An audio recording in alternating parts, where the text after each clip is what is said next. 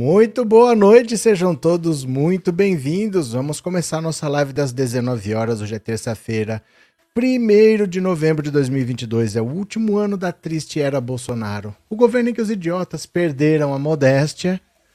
E vamos ver quanto falta? Dá uma olhada aqui. Vamos compartilhar a tela, venham comigo. Faltam 60 dias, 4 horas 52 minutos e 50 segundos para o fim do sigilo de 100 anos. Nem vou falar mais que é para o fim da triste era Bolsonaro, porque a triste era Bolsonaro chegou ao fim. Bolsonaro agora é um leão que perdeu os dentes, ele não ameaça mais ninguém, ele não vai querer colaborar na transição de governo, mas o Mourão já ligou para o Alckmin e falou que vai colaborar. O Ciro Nogueira já ligou pro Edinho Silva, que é o prefeito de Araraquara e que é coordenador da campanha do Lula, já se colocou à disposição também para fazer a transição. O Alckmin vai ser nomeado como coordenador desse período de dois meses de transição, que é uma lei. Antes era assim, era só uma coisa óbvia, que se vai acabar um governo, vai começar outro, tinha que ter uma transição. Mas o Fernando Henrique fez uma lei, e quem relatou essa lei foi o pai da Simone Tebet pai da Simone Tebet, que foi o relator dessa lei. E no governo Dilma essa lei foi aperfeiçoada. Então hoje existe uma lei que coordena como deve acontecer a transição, porque se eu quero ou se eu não quero, não importa, tem que ser feita uma transição, o país não pode parar. E tinha até radicais do lado do Bolsonaro falando que ele deveria revogar essa lei por decreto. Eu achava que eu já tinha ouvido tudo de absurdo nesse governo, mas ah, não vamos fazer transição não, porque não tem mais lei que obrigue. Não é uma questão de ter lei que obrigue é que você tem que fazer uma transição. Vai entrar um outro governo, eles não podem entrar no dia primeiro e ficar olhando para saber o que está acontecendo. Você tem que trabalhar antes para saber como que você começa já tomando suas atitudes. O país não pode ficar sem governo, não pode ficar com as pessoas, deixa eu ver como é que tá para ver o que, que eu faço. Tem que ter uma transição, com lei ou sem lei. Mas claro que vai ter a transição. O Bolsonaro fez um pronunciamento depois de 48 horas, ah, eu não senti a menor falta. Foram dois dias leves. O mundo esteve mais leve. O mundo esteve mais leve. Né? É incrível como com pouca coisa, só o Bolsonaro calar aquela boca maldita dele já melhorou o ambiente, o clima, as pessoas estão mais felizes, as pessoas estão dando risada, as pessoas estão descontraídas, o clima é outro.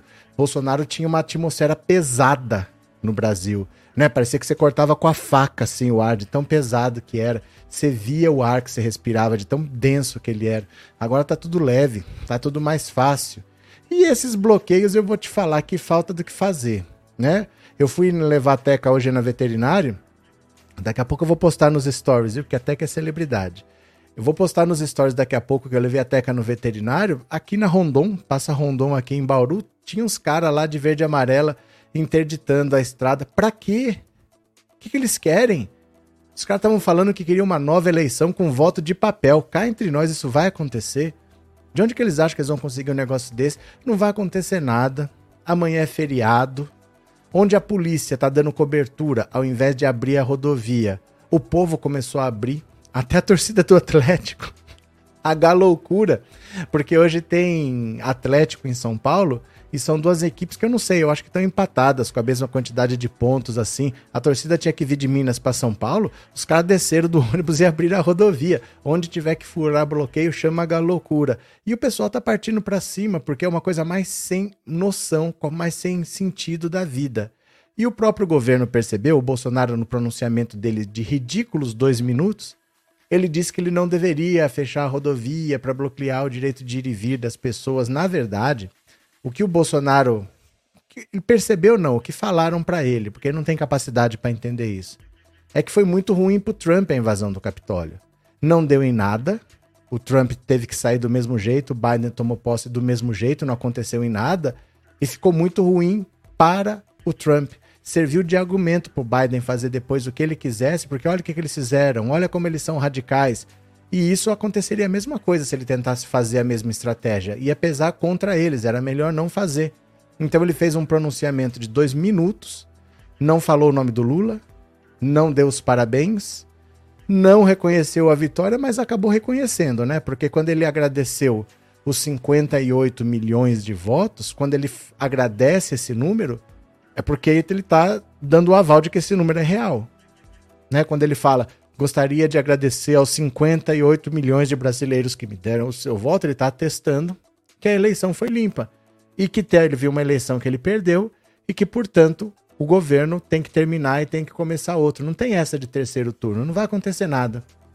Né? E está acontecendo exatamente o que eu falei que ia acontecer. Por vários meses eu falava isso de vez em quando aqui. Quem é mais antigo vai lembrar.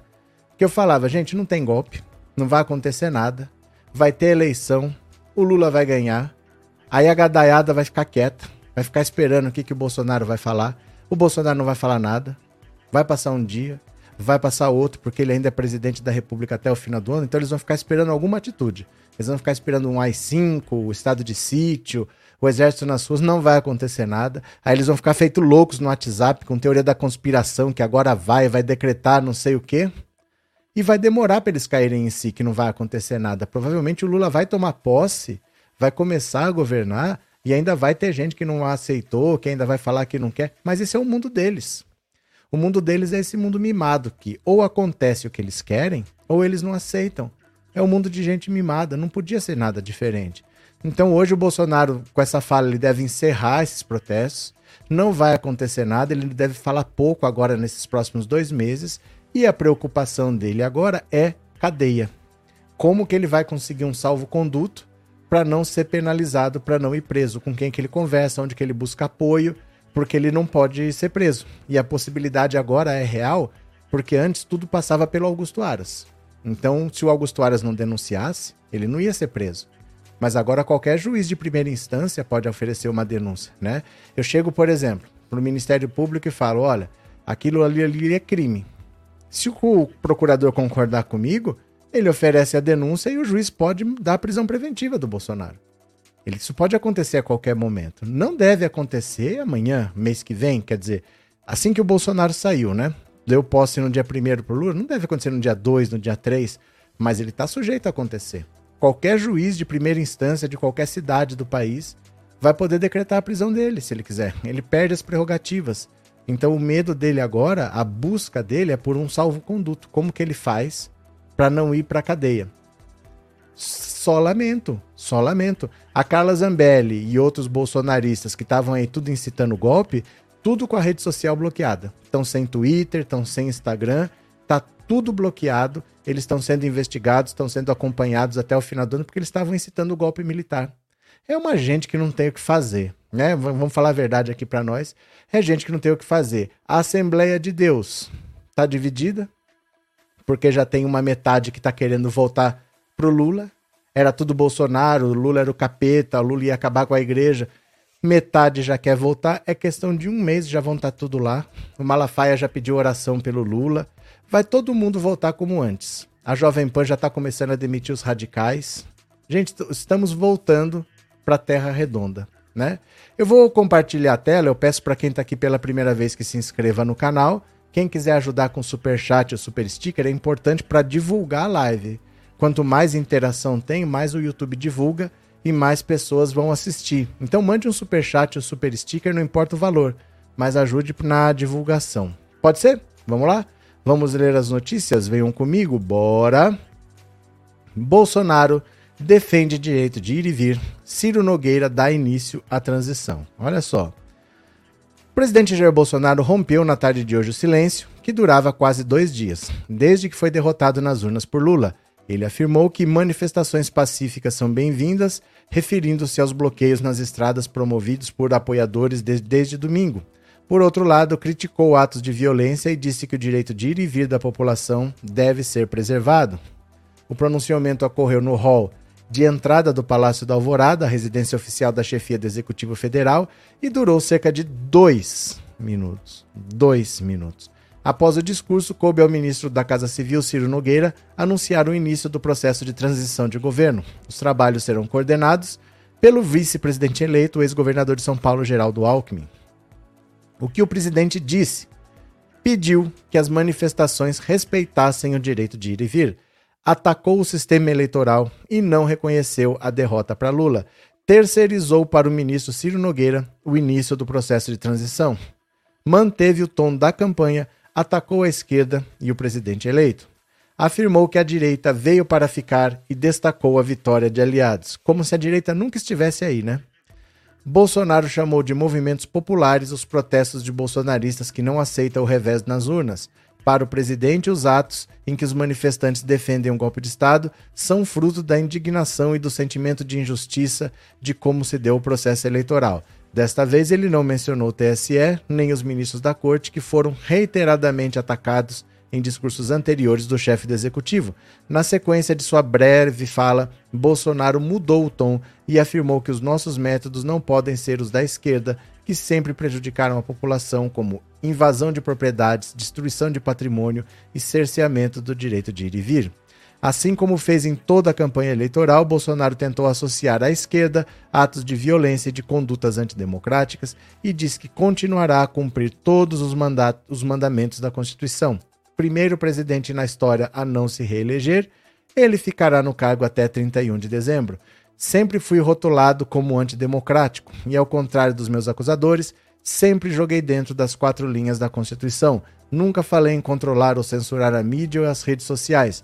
Enquanto presidente da República e cidadão, continuarei cumprindo todos os mandamentos da nossa Constituição. Ciro Nogueira afirmou que deve começar o processo de transição na próxima quinta-feira junto com o vice-presidente eleito, Geraldo Alckmin, o ministro disse ter sido autorizado por Bolsonaro a assumir a função. O presidente Jair Bolsonaro autorizou, quando for provocado, com base na lei, a iniciarmos o processo de transição. A presidente do PT, segundo, segundo ela, em nome do presidente Lula, disse que na quinta será formalizado o nome de Alckmin. Aguardaremos que isso seja formalizado para cumprir a lei do nosso país. Antes de iniciar o pronunciamento, Bolsonaro virou para Ciro e disse: Eles vão sentir saudades da gente, né? O candidato derrotado não parabenizou Lula, tampouco citou o nome do presidente eleito. Olha, eu vou pedir para você responder no WhatsApp. Tá aqui na tela, o WhatsApp é o 14 997790615. Nesse WhatsApp você vai mandar uma mensagem de voz. A pergunta do Bolsonaro foi: eles vão sentir saudade da gente, né? Então eu quero saber de você. Você vai sentir saudade do Bolsonaro? Por que sim ou por que não? Eu vou sentir saudade por causa disso. Ou eu não vou sentir saudade por causa disso. Eu quero que você responda aqui, ó. 14997790615.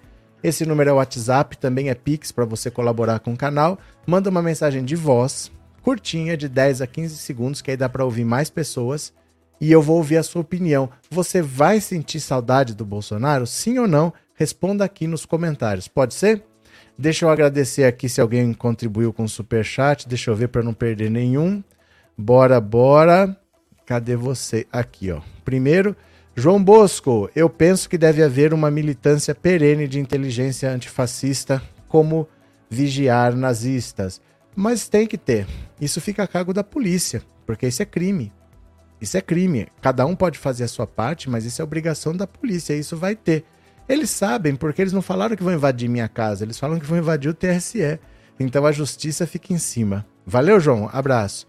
Professor Elias, hoje tive noção de que a Micheque passa dois minutos e só. Não sei. Não sei de nada. Abraço, professor Elias. Obrigado por ser membro. Sidney, obrigado pelo super sticker. Valeu. Cadê? Acho que só. Tem mais aqui. Vitória Pureza, obrigado pelo super sticker e por ser membro do canal. Muito obrigado também. Pronto. Cadê quem mais? Vamos fazer uma contagem regressiva dos dias que o genocida vai sair, falta 60. Mas, José, eu faço isso todo dia. Você está pedindo para fazer o, que eu faço todo dia. Você pediu isso, José? Vamos fazer uma contagem regressiva? Eu faço isso todo dia há meses. Você está pedindo isso mesmo? É sério? Rapaz, é, Mauro, boa noite. Você falou mesmo, tá acontecendo exatamente o que o senhor falou. É porque não dá para ser diferente, Mauro. Não dá para ser diferente. É o que aconteceu no 7 de setembro desse ano. É o que aconteceu no 7 de setembro do ano passado. Eles são assim, eles são anunciados, alucinados. Tem, eu postei no Instagram, você me segue no Instagram aqui, ó, no Pensando Alto Insta. Eles estavam lá com, com uma falsa confirmação de fraude. Foi confirmada a fraude, foi confirmada a fraude, se abraçando, chorando. Gente, quem que vai confirmar fraude? Quem que vai confirmar? Porque quem que fraudou? Quem pode ter fraudado é quem cuida da eleição, o TSE. Aí o TSE frauda a eleição, No dia seguinte ele confirma que teve fraude. Quem fraudou só pode ter sido o próprio TSE. Como é que tem uma confirmação de fraude? Quem que anunciou? Quem que disse isso? Porque o Bolsonaro vive falando que tem fraude, mas quem que pode confirmar que teve fraude? Quem pode confirmar é o TSE. Mas quem que fraudou? Não faz sentido o TSE confirmar que teve uma fraude num processo que só ele poderia ter fraudado, porque é ele que comanda. Mas maluquice dessa gente, né? Mas é por aí mesmo. Cadê? É, Elias, legado deixado pelo governo Bozo é vergonhoso, trágico, fraco, incompetente, odioso. O problema, Elias, é que não é um mau governo. É um governo que destruiu coisas. Porque você pode tentar construir e não conseguir. Então eu tentei melhorar a economia, eu não consegui. Tentei melhorar a educação, não deu certo. Mas não, ele quis destruir. Não é que ele sem querer destruiu, ele foi ajudar e atrapalhou. Não, ele quis destruir. O objetivo dele sempre foi destruir. Era claro, ele falava que tinha que acabar com a ideologia de gênero, tem que acabar com o marxismo cultural, tem que acabar com isso, tem que acabar com. Ele nunca falou tem que fazer, tem que construir. Então o que fica é um legado de destruição. Nada foi construído, nada foi feito em quatro anos, muita coisa foi destruída, né? Jurandir, o pai tá on. Obrigado, Jurandir. Obrigado pelo superchat, viu? Diana, será que o Bozo vai fazer live nessa quinta? Não sei, mas se o pessoal dele quiser vir aqui assistir, não tem problema. Serão muito bem achincalhados. Eu vou dar muita risada. Se a gadaiada vier, vier pra cá com medo do comunismo, se na quinta-feira não tiver live, pode vir pra cá que nós vamos dar muita risada de vocês. Se tiver ainda pedindo intervenção militar, vai ser mais engraçado ainda, né? Opa, cadê? É isso mesmo. Vamos ler mais uma notícia? Venham comigo, olha. Isolado, em silêncio, Bolsonaro agora corre atrás de imunidade, lógico, né?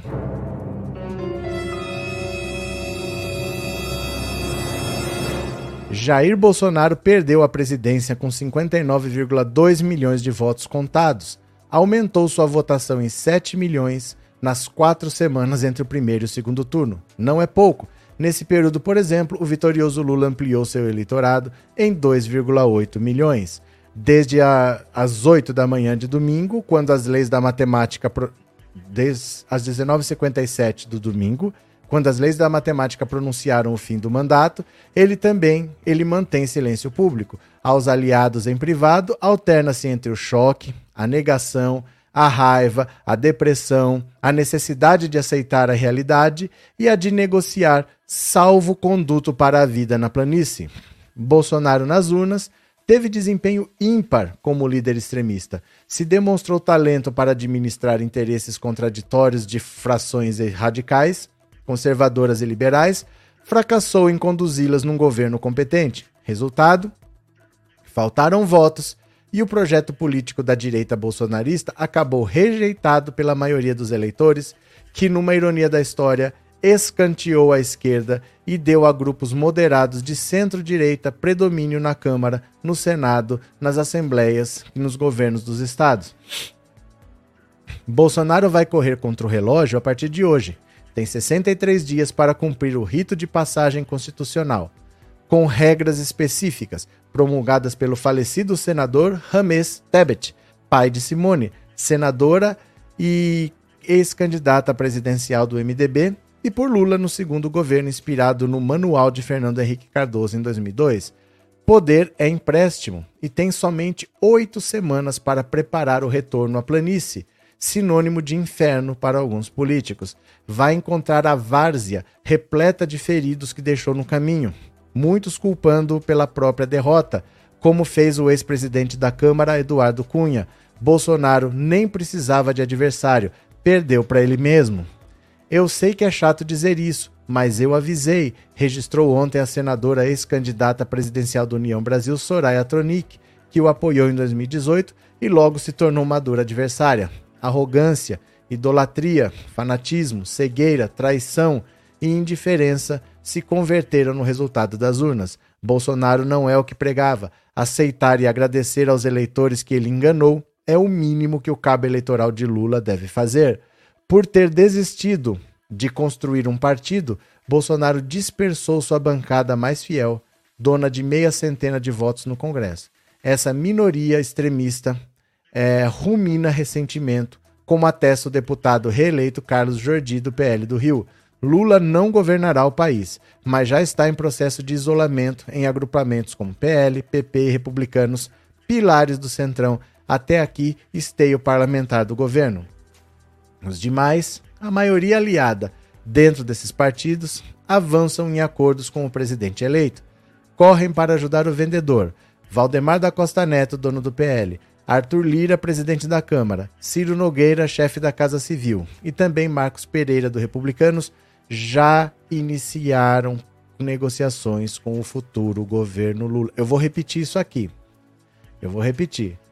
A maioria aliada dentro desses partidos avançam acordos com o presidente eleito, correm para ajudar o vencedor. Valdemar da Costa Neto, dono do PL, Arthur Lira, presidente da Câmara, Ciro Nogueira, chefe da Casa Civil do PP e Marcos Pereira do Republicanos já iniciaram negociações com o futuro governo Lula. Gente, o Centrão jamais será oposição a ninguém. Quem está no, num partido do Centrão, no PL, no PP, achando que são partidos bolsonaristas e que vão fazer oposição a Lula, eles vão ter que apoiar o governo Lula, porque eles estão presos à fidelidade partidária, eles não podem sair, e se eles saírem, se eles saírem, eles perdem o mandato, mas se eles não seguirem a orientação do partido, eles podem ser expulsos, e sendo expulsos, eles perdem o mandato. Eles não podem simplesmente fazer o que eles bem entendem num partido, porque eles foram eleitos com votos do partido o partido vai apoiar o Lula, eles vão ter que apoiar. A Carla Zambelli vai ter que apoiar o Lula, o Eduardo Bolsonaro vai ter que apoiar o Lula. Ah, duvido, pago para ver. O Bolsonaro apoiava o governo Lula. Ele era de um partido do Centrão, o Centrão apoiava Lula, ele sempre votou com Lula, ele sempre apoiou o governo Dilma, porque o Centrão é assim. Esses radicais vão ver que agora eles são do Centrão e que o Centrão é assim apoia o governo da vez. O Centrão não apoia a direita. Apoia a direita, a esquerda, cima, baixo, qualquer coisa. Com o poder presidencial esvaindo-se a cada minuto, Bolsonaro vislumbra uma chance de negociação no par de meses restante no Planalto. Alguma forma de imunidade, se possível extensível à família a partir de janeiro. Ele está no alvo de investigações do Supremo e do TSE por delitos constitucionais contra o regime democrático e o processo eleitoral, as instituições judiciais, vazamento de inquéritos criminais sigilosos e difusão de, de falsidades variadas, entre elas a de que a vacina contra a Covid provocaria AIDS. A princípio, os processos sairiam do STF na segunda-feira, 2 de janeiro, quando Bolsonaro acorda na planície. Sem a blindagem do mandato presidencial, estaria sujeito a decisões de juízes de primeira instância como aconteceu com o ex-presidente Michel Temer. A preocupação motiva Bolsonaro a negociação, silenciosa, já em curso. Na mesa, entre outras, está a inovação de mandatos vitalícios no Senado para os ex-presidentes. Em janeiro serão seis, mas Bolsonaro estará solitário nas pendências judiciais. O relógio marca, faltam pouco mais de 1.500 horas. Gente, esquece esse negócio de mandato vitalício.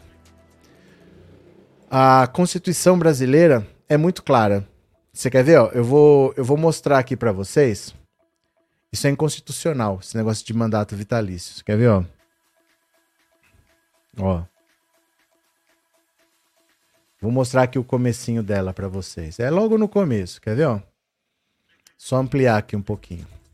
É só por Constituição Federal no Google que aparece para vocês. Dá uma olhada aqui, ó. Olha. Ah, nós, representantes do poder do povo brasileiro, tal, ó. Artigo 1 A República Federativa do Brasil, formada pela união indissolúvel dos estados e municípios e do Distrito Federal, constitui-se em Estado democrático de direito e tem como fundamentos a soberania, a cidadania, a dignidade da pessoa humana, os valores sociais do trabalho e da livre iniciativa, o pluralismo político, Todo o poder emana do povo, que o exerce por meio de representantes eleitos ou diretamente nos termos da Constituição. São poderes da União independentes e harmônicos do Legislativo, Executivo e Judiciário. Constituem objetivos fundamentais: constituir uma sociedade livre, justa e solidária, garantir o desenvolvimento nacional, erradicar a pobreza, a marginalização e reduzir as desigualdades sociais e regionais, promover o bem de todos, sem preconceitos de origem, raça, sexo, cor idade e quaisquer outras é, discriminação. A República Federativa do Brasil, Brasil rege-se em suas relações internacionais por independência, prevalência dos direitos humanos, autodeterminação dos povos, não intervenção, igualdade entre os estados, defesa da paz, solução pacífica dos conflitos, repúdio ao terrorismo e ao racismo, cooperação entre os povos, concessão de asilo político. A República Federativa do Brasil buscará a integração econômica, política, social, cultural dos povos da América Latina, visando a formação de uma comunidade latino-americana de nações. Todos são iguais perante a lei, sem distinção de qualquer natureza, garantindo-se aos brasileiros e aos estrangeiros residentes a inviolabilidade do direito à vida, à liberdade, à igualdade, à segurança, à propriedade nos seguintes termos: homens e mulheres são iguais, ninguém será obrigado a fazer ou deixar de fazer, ninguém será submetido a tortura ou tratamento desumano, é livre a manifestação. É, quer ver, ó? Hum, é assegurada a prestação de assistência religiosa, ninguém será privado de direitos por motivo de crença. Hum, cadê? Eu tô procurando aqui. Eu tô procurando aqui que é logo no começo, quando ele fala que os mandatos são periódicos e não vitalícios. É logo aqui, viu? Pera lá. A criação de associações, associações não poderá ser compelido, às entidades é garantido o direito de propriedade. Ah, cadê? No caso de iminente perigo público, a autoridade competente poderá usar da propriedade particular, a pequena propriedade rural, é, proteção, não sei o que, é garantido o direito de herança. Cadê? Onde é que tá? Cadê? Não haverá juízo de tribunal, é reconhecida a instituição do júri, plenitude da defesa, sigilo das votações, soberania dos vereditos, a competência para o julgamento dos crimes dolosos contra a vida, é, na lei não retroagirá. Deixa eu ver aqui onde é que tá. Quer ver? A lei regulará a individualização da pena. Não haverá penas no caso de morte de caráter público. A pena será cumprida em estabelecimentos distintos. Uh, as presidiárias. Nenhum brasileiro será extraditado. Não será concedida extradição de estrangeiro. Nunca será processado nem sentenciado senão pela autoridade competente. Ninguém será privado de liberdade. Cadê? Mandato de segurança. Eu não tô achando aqui agora dos direitos sociais. Eu não sei que capítulo tá, que era logo no começo aqui. Eu vou, eu vou ler com calma aqui, depois eu mostro para vocês. Eu vou procurar com calma. Se alguém souber, sempre tem alguém que é advogado aqui que sabe, que os mandatos no Brasil, eles são periódicos. Você tem que ter eleição. Não pode simplesmente você falar, vamos criar um cargo vitalício. A Constituição não permite, isso é inconstitucional.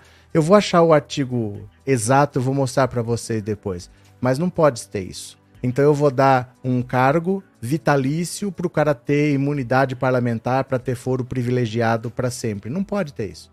A Constituição não permite. Você tem que ter representantes eleitos e os mandatos têm que ser periódicos, eles têm que ter começo, meio e fim. Você não pode nem esticar nem encurtar o mandato. Então, por exemplo, o mandato do Bolsonaro acaba dia 31 de dezembro, dia 1 assumiu Lula. Eu não posso esticar seis meses. Ah, deu problema na eleição. Vamos esperar resolver. Não posso esticar. Se acabar o dia 31, o Lula não toma posse no dia 1 não tem presidente. Não tem como eu prorrogar esse mandato. Não tem como eu falar, olha, já acabou seu mandato, o Lula já vai assumir. O mandato tem começo, meio e fim. Eu vou achar ali onde é que é exatamente, porque é logo no começo, mas eu, eu na correria agora não achei. Mas na próxima live eu mostro. Arlete, Bozo é limitado, consegue contar só até quatro. Valeu, Arlete. Obrigado por ser membro, viu? Cadê? Função pública. Pois é, é logo no começo ali. É porque na correria, como a gente tem que ler notícia, você acaba que passa e não vê. Mas depois eu vou achar e eu mostro para vocês. Não tem como você criar mandatos vitalícios no Brasil. Mas eu vou achar onde é que é. Se alguém for advogado e souber, me avisa que eu já mostro aqui, tá? Porque quem tá mais habituado é mais fácil de achar. Cadê? É, Will, existem provas concretas e refutáveis suficientes para a prisão do Bozo cedo ou tarde? Claro que não, porque ele não pode ser investigado enquanto presidente da República. Ele não pode ser investigado. Isso é uma prerrogativa do presidente da República. Ele até pode ser investigado. Ele não pode ser denunciado só o Procurador-Geral da República que pode fazer isso, né? E o Aras não fez. Mas a gente precisa investigar. Ninguém tem prova sem investigar. Então ele pode ser condenado e preso? Pode mas tem que ter um processo. Porque não é assim, ah, tem uma prova irrefutável. Por exemplo, você matou alguém. E eu tenho uma prova. Eu tenho uma prova de você matando alguém. Eu tenho uma prova de você dando um tiro na pessoa. Você matou alguém. Mas foi em legítima defesa, você pode falar. A situação foi essa, a situação foi aquela. Então não existe assim, olha, uma prova irrefutável que não dá para contestar. Por isso que existe julgamento. Você entendeu? Você pode ver uma pessoa matando, filmar uma pessoa matando, mas não quer dizer que ela cometeu crime, porque se for em legítima defesa não tem crime. Então sempre tem que ter um julgamento. E você tem que ter no mínimo uma investigação, que não pode acontecer enquanto ele tiver a proteção da PGR, entendeu? Não vai existir isso agora. Ele tem que sair primeiro para que tudo venha à tona. Cadê? Professor, você pode alertar o presidente Lula em relação à aproximação dele. Como assim? Você pode alertar o presidente Lula em relação à aproximação dele, porque o Bolsonaro está querendo chegar perto dele. Não entendi o que, você quis dizer. Cadê? É, das rachadinhas tem. Não, mas não é isso. Não é isso.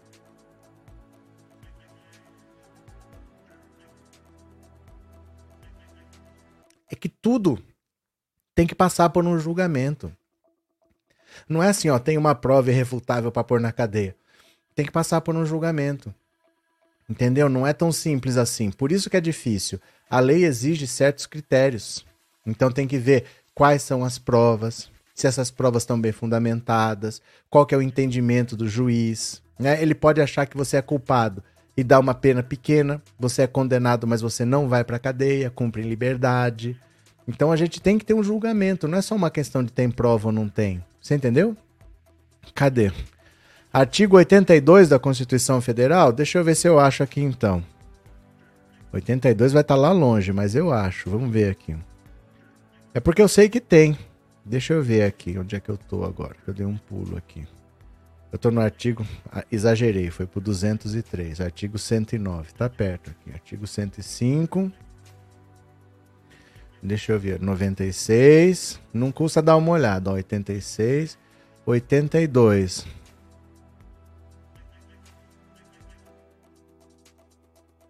Cadê? Ó, ó. Ah, é que aqui fala dos mandatos em geral, viu? Pera lá, deixa eu ver. Ó, vamos ver aqui. Ó, do Poder Executivo, do Presidente da República e do Vice. O Poder Executivo é exercido pelo Presidente da República, auxiliado pelos ministros. Ó. A eleição do presidente e do vice realizar-se-á simultaneamente no primeiro domingo de outubro e em primeiro turno e no último domingo de outubro em segundo turno, se houver término do mandato presidencial vigente. Mas isso aqui é só do presidente da República.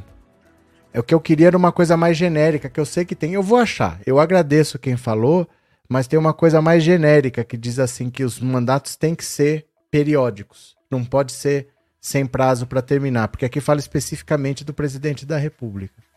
Mas eu já, eu já acho. Obrigado por quem informou. É o Emerson. Eu vou procurar com calma. Olha aqui, ó.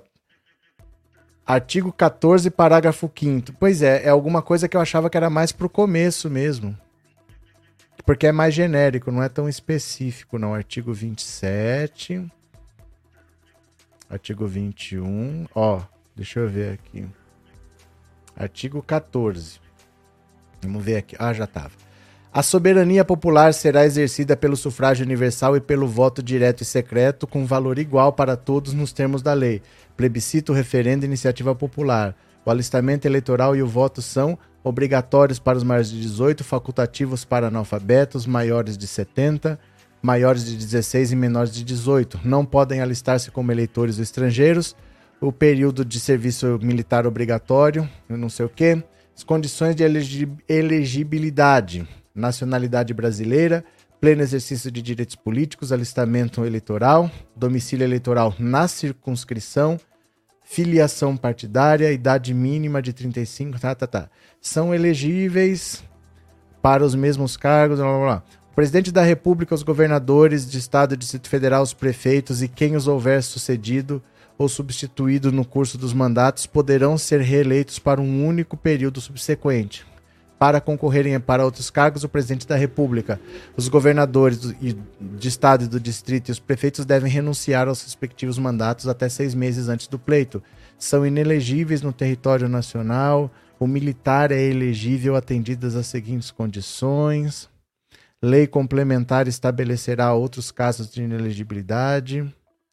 O mandado eletivo poderá ser impugnado mediante ante a Justiça Eleitoral no prazo de 15 dias contados da diplomação. A ação de impugnação são realizadas concomitantemente às eleições municipais, às consultas populares. Cadê? Ainda não é isso que eu estou procurando, viu? Eu vou achar. Quem tiver, vai me dando dica aí que depois eu, eu acho. Depois a gente acha, a gente conversa, viu? Depois eu vejo com calma. Vamos ler mais uma aqui? Vamos ler mais uma? Torcida do Atlético Mineiro fura bloqueios e outras organizadas prometem fazer o mesmo. Gente, não vai ter essa história de bloqueio de, de playboyzinho, não. Uma série de vídeos publicados pelo, preside pelo presidente da Galoucura, Josimar Júnior, mostra torcedores furando bloqueios na estrada BR-381 em Minas Gerais. Nas imagens, os homens com a camisa da organizada do Atlético Mineiro agem contra os manifestantes eleitores de Bolsonaro que protestam contra o resultado das eleições presidenciais. Se precisar da tropa do fura-bloqueio, chama os galoucura, diz Josimar. Todos os bloqueios que estiveram aí, vamos tirar. Desgraça! É a galoucura. Onde tiver bloqueio, a gente vai passar passando. Não tem bloqueio para os galoucura, não. Vamos ver o Galo independente de qualquer coisa. Os torcedores estavam a caminho de São Paulo para a partida no Morumbi contra o São Paulo na noite de terça, pelo Campeonato Brasileiro, e encontraram a estrada fechada em alguns pontos. Em um deles, com pneus em chamas, um torcedor exigiu: apaga, apaga essa porra, tira essa porra daí. Um manifestante assustado começou a rolar para fora da pista um dos pneus. Olha os caras, olha os caras. A Galoucura divulgou ainda uma série de anúncios do título Disque Bloqueio. Viu algum bloqueio em estradas de Minas? Entre em contato com a Galoucura. É só mandar a foto e a localização. O resto deixa com a gente. Qualquer lugar, qualquer horário, diz o texto. Acompanhado de um número de WhatsApp. Nessa terça, o Atlético Mineiro era a única equipe com número significativo de torcedores em trânsito. A outra partida da noite do Campeonato Brasileiro tem como visitante o Cuiabá, de poucos apoiadores. O cenário, no entanto, indica ações semelhantes na quarta-feira, com mais jogos da competição, caso as obstruções persistam. O Curitiba, por exemplo, que luta contra o rebaixamento, tem duelo importante contra o Juventude em Caxias do Sul. Na publicação em suas redes sociais, na qual divulga detalhes da caravana, a uniformizada Império Alviverde passa as orientações e dá um aviso. Sobre as paralisações nas estradas, não serão um problema. Ai, meu Deus do céu. Já o Corinthians, que sempre leva muitos torcedores para suas partidas realizadas no Rio de Janeiro, vai jogar no Maracanã contra o Flamengo. As caravanas das principais organizadas, Gaviões, Camisa 12, Estopim da Fiel, Pavilhão 9, têm as partidas marcadas para a madrugada de quarta. Até a publicação desse texto não havia comunicado oficial sobre a logística para evitar os bloqueios, mas associados e dirigentes discutiam sobre a atuação já existia um consenso de que a programação do ônibus será mantida. Sem a Fiel, o Corinthians não joga, estaremos lá. A situação das estradas também causou problemas à Ferrari. A escuderia italiana foi uma das primeiras a levar seus equipamentos ao Autódromo de Interlagos para o GP de Fórmula 1, marcado para o próximo dia 13. O material chegou por meio do aeroporto de Viracopos, em Campinas, e ficou retido na rodovia Santos Dumont. Depois, escoltados por carros da Polícia Militar, os caminhões com a, os contêineres da equipe chegaram ao palco da corrida na semana que vem. Estradas de todo o país têm sido bloqueadas desde segunda-feira em, em reação ao resultado da eleição presidencial com vitória de Lula sobre Jair Bolsonaro. Apoiadores do atual presidente derrotado, muitos deles caminhoneiros, organizaram barreiras em estradas em várias regiões. É, como é que é? Pedindo um golpe. Olha aqui, ó. Olha só. Na verdade, gente, isso aqui, ó, não tem nada a ver com os caminhoneiros.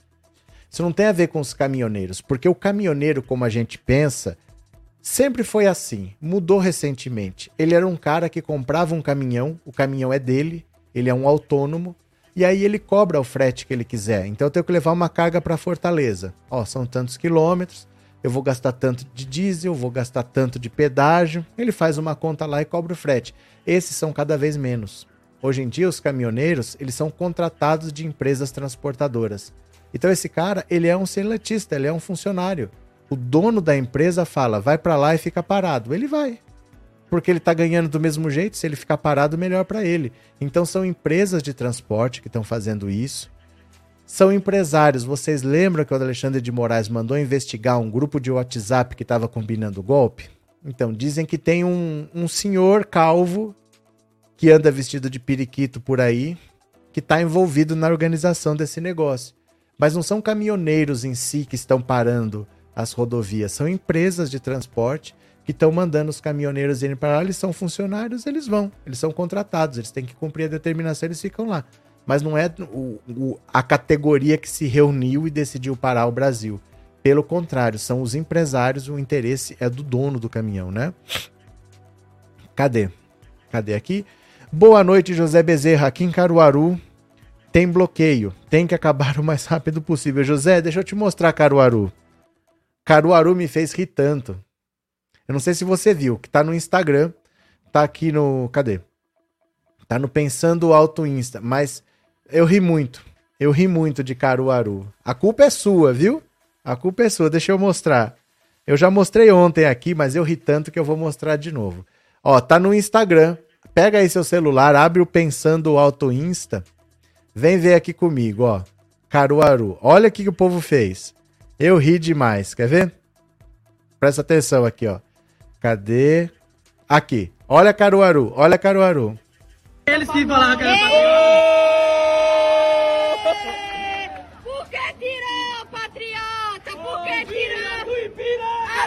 esclarecidas de um povo heróico brado retumbante e o sol da liberdade raios fúgidos brilha no céu da pátria nesse instante se o penhor igualdade conseguimos ah, eu, eu morro de rir. Porque tirou patriota. Chamar de patriota é muito engraçado. E aqui eu tenho a prova também de quem que é o responsável pelos bloqueios. Dá uma olhada aqui, ó.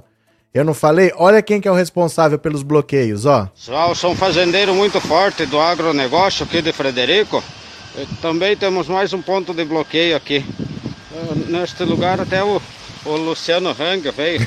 Tem alguma coisa para falar aí, patriota?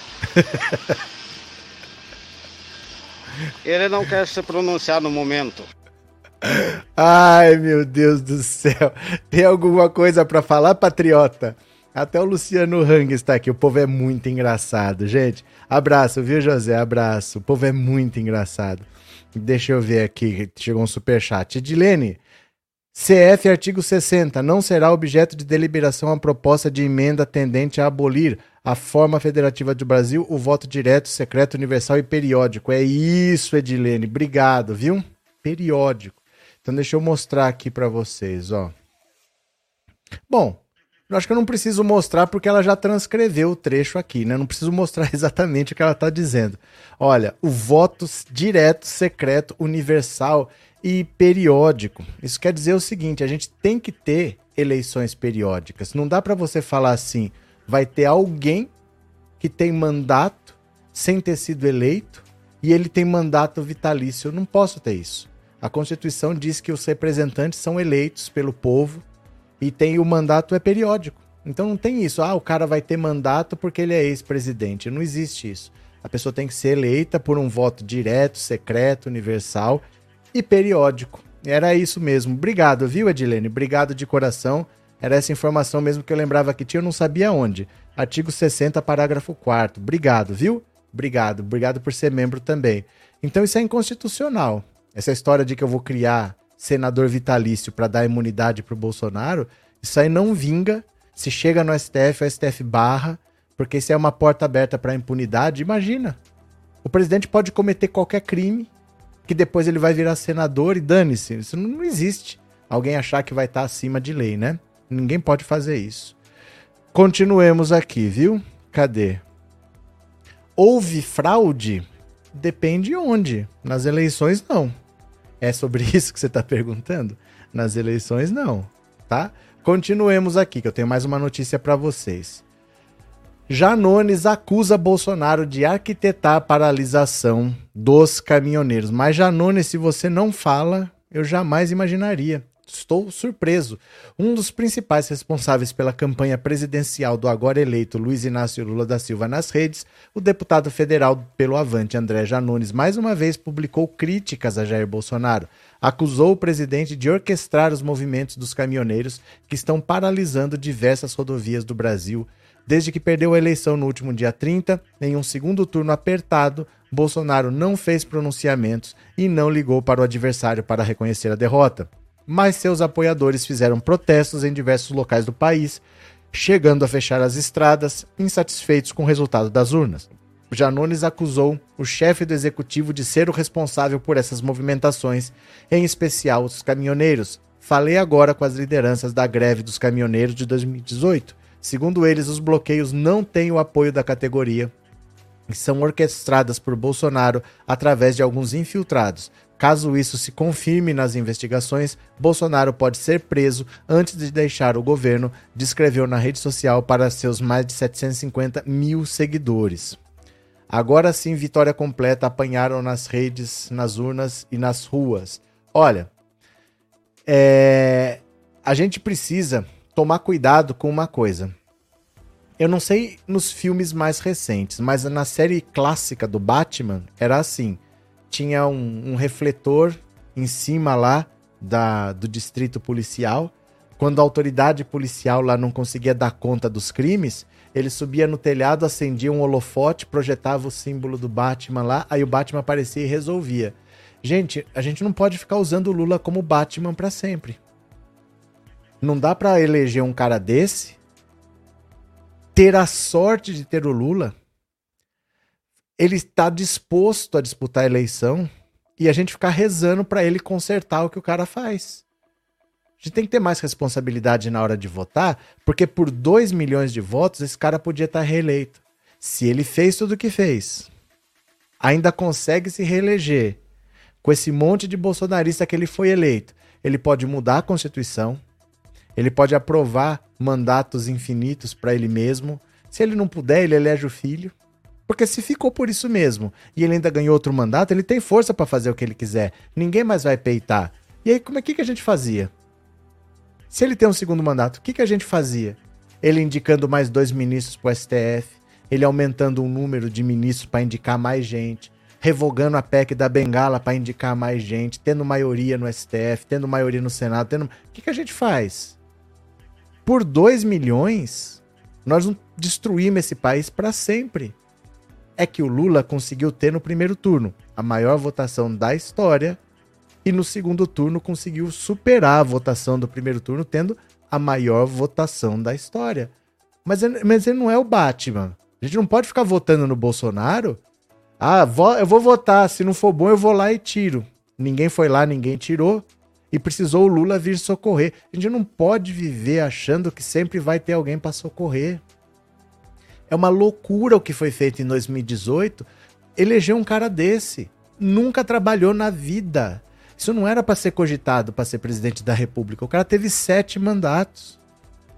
Às vezes eu encontro um policial que bato papo assim, o cara vem com essas ideias de que ele é bolsonarista. Eu falo assim para eles: me fala um projeto que o Bolsonaro fez para sua categoria de policial. Aí ele não sabe falar. Eu falo, não, sabe por que você não sabe falar? Porque ele não fez nenhum. Ele não fez nada pela categoria de vocês. E sabe como que eu sei que ele não fez nada pela categoria de vocês? É porque ele não fez nada por ninguém. Foram sete mandatos, 28 anos, sem apresentar um único projeto. Eu sei que ele não fez nada por vocês, porque ele não fez nada por ninguém. E como é que você vai dar a presidência da república de um país desse tamanho para um cara desse? Cara não tem um vínculo empregatício na carreira, a família dele nunca trabalhou e enriqueceu. Todos são ricos, todos têm mansão, casa em condomínio, de frente para o mar, sem nunca ter trabalhado. Não pode votar num cara desse e depois ficar rezando pro Lula resolver. O Lula não é o Batman, gente. Se acende lá o holofote, o cara aparece e resolve o problema. Ele precisa ter mais responsabilidade, porque o Bolsonaro por pouco não se reelegeu. E pela lógica, o Fernando Henrique se reelegeu, o Lula se reelegeu, a Dilma se reelegeu. Ele não teve escrúpulos. O que ele teve que fazer, ele fez. Ele só não se reelegeu porque era o Lula. contra qualquer outro adversário, eu queria saber cadê as pessoas que falaram que se não fosse bom ia lá tirava. Porque todo mundo se reelege. Só o Bolsonaro não se reelegeu por causa do Lula. Então tem que pôr a mão na consciência na hora de votar, porque a gente não pode ficar brincando com isso, não. Ah, eu vou votar no Ciro, porque depois, no segundo turno, eu voto no Lula. A diferença de 6 milhões caiu para 2. E se o Bolsonaro passa? Cadê esse monte de besta quadrada que a gente cansou de falar para eles, que era para matar no primeiro turno? Ai, mas eu tenho direito ao meu voto, votar por convicção. Essas pessoas não têm o que na cabeça? Olha o risco que a gente passou. Temos o Lula, mas o Lula não pode ser o Batman. Toda hora é o Lula que vai salvar. E eles ficam aí, ah, eu não recomendo voto no Lula no primeiro turno, vamos votar no Léo Pericles, no Unidade Popular. Onde que essa gente tá com a cabeça? Como pode ter tanta gente irresponsável num país como esse? Tem gente irresponsável na direita para eleger Bolsonaro e tem gente irresponsável na esquerda para ter o Batman e votar no Coringa. Não é possível que o cara acha que o certo é votar no Ciro numa eleição dessa. Um milhão de votos não tinha segundo turno. Passamos um mês de perrengue porque tinha gente achando que eu vou votar no Ciro, que teve 3 milhões de votos.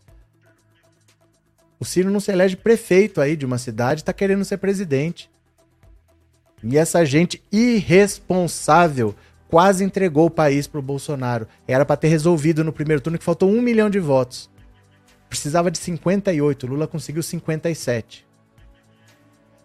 Mas tem um monte de gente irresponsável brincando com o futuro desse país. O Lula não é o Batman. Eu não posso votar de qualquer jeito e depois vem o Lula e conserta. Aí no segundo turno eu voto no Lula. Que segundo turno? Mata logo essa merda. Puta que posso. Vou parar até de falar. Vou até parar de falar, viu? É, Johnny, as provocações do Janones em um novo cenário ajudam? Não sei. Ninguém sabe, isso é novo, né? Isso é novo. Eu acho que, assim, são importantes, mas não tem que estar tá dentro do governo. Você entendeu? Ele não precisa estar dentro do governo, ele não precisa ser o secretário da, da SECOM, não tem que estar com a Secretaria de Comunicação fazendo isso. Às vezes, a sua função é importante, mas é fora do governo, não de maneira institucional. Você entendeu? Porque não é o governo que provoca. Eu vou te dar um exemplo claro. Vou te dar um exemplo claro. Às vezes está jogando um clássico, um time importante com outro time importante, aí uma torcida provoca a outra pelo Twitter. Ah, não sei o que, não sei o que a torcida é uma coisa, não pode o clube fazer isso. Né? O clube ele tem patrocínio, ele tem compromissos, ele tem que ter uma postura. Então a torcida fazer isso tá certo, porque torcida é para isso mesmo, é para se divertir, para eles aquilo é uma diversão. Mas o clube ele tem compromissos, tem contratos assinados. Então não posso tirar sarro daquele cara porque ele também é cliente desse meu patrocinador aqui, eu não posso achincalhar o outro. Então, às vezes, dentro da estrutura do governo, não é para ter esse tipo de linguagem. Não que não seja importante, mas às vezes é importante fora. Você entende? Uma linguagem institucional aqui e uma linguagem diferente aqui. Você faz as duas, mas uma dentro do governo e a outra fora. Vamos ver, vamos ver para onde vai, né, Johnny? Obrigado, viu? Artigo 60, parágrafo 4 linha 2, cláusulas pétreas, fala lá que o voto não pode deixar de ser periódico. Obrigado, Luiz. Ah, eu esqueci o nome dela, desculpa mas ela tinha mostrado pra gente. Obrigado, Luiz. Obrigado pela contribuição. É isso mesmo, o voto é periódico e não existe mandato vitalício. A pessoa tem que ter um mandato com começo, meio e fim. É assim que funciona. Né, Luiz? Obrigado, viu? Obrigado pelo super chat, obrigado pela, por ser membro do canal. Muito obrigado. Muito obrigado mesmo. Jana Paula, duvido que o Bolsonaro vai passar a faixa pro Lula. Vai ser o segundo presidente na história a fazer isso. Olha, aquilo lá deve estar tá cheio de, de Covid. Eu não, nem quero aquela faixa chechelenta dele. Eu nem quero essa faixa chechelenta. Aquilo vai estar cheio de vírus, de bactéria, de germe. Nem quero. Vai cheio de protozoário. Vírus é diferente de protozoário. Aprendemos com o senador Otto Alencar, né? Cadê? É isso mesmo, Jurandir. Olha o risco que se aproximava mais dois no STF. Não, mais dois? O Lula vai indicar mais dois. Mas o Bolsonaro, antes de qualquer coisa, há muito tempo atrás, é projeto da Bia Kisses.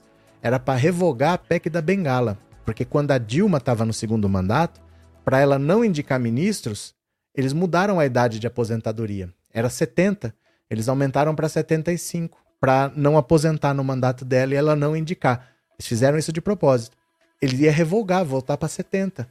Aí tem dois, o Lewandowski e a Rosa Weber, que vão completar 75, vão se aposentar, mas aí eles reduzem de 75 para 70, aposenta também o Fux, a Carmen Lúcia e o Gilmar Mendes.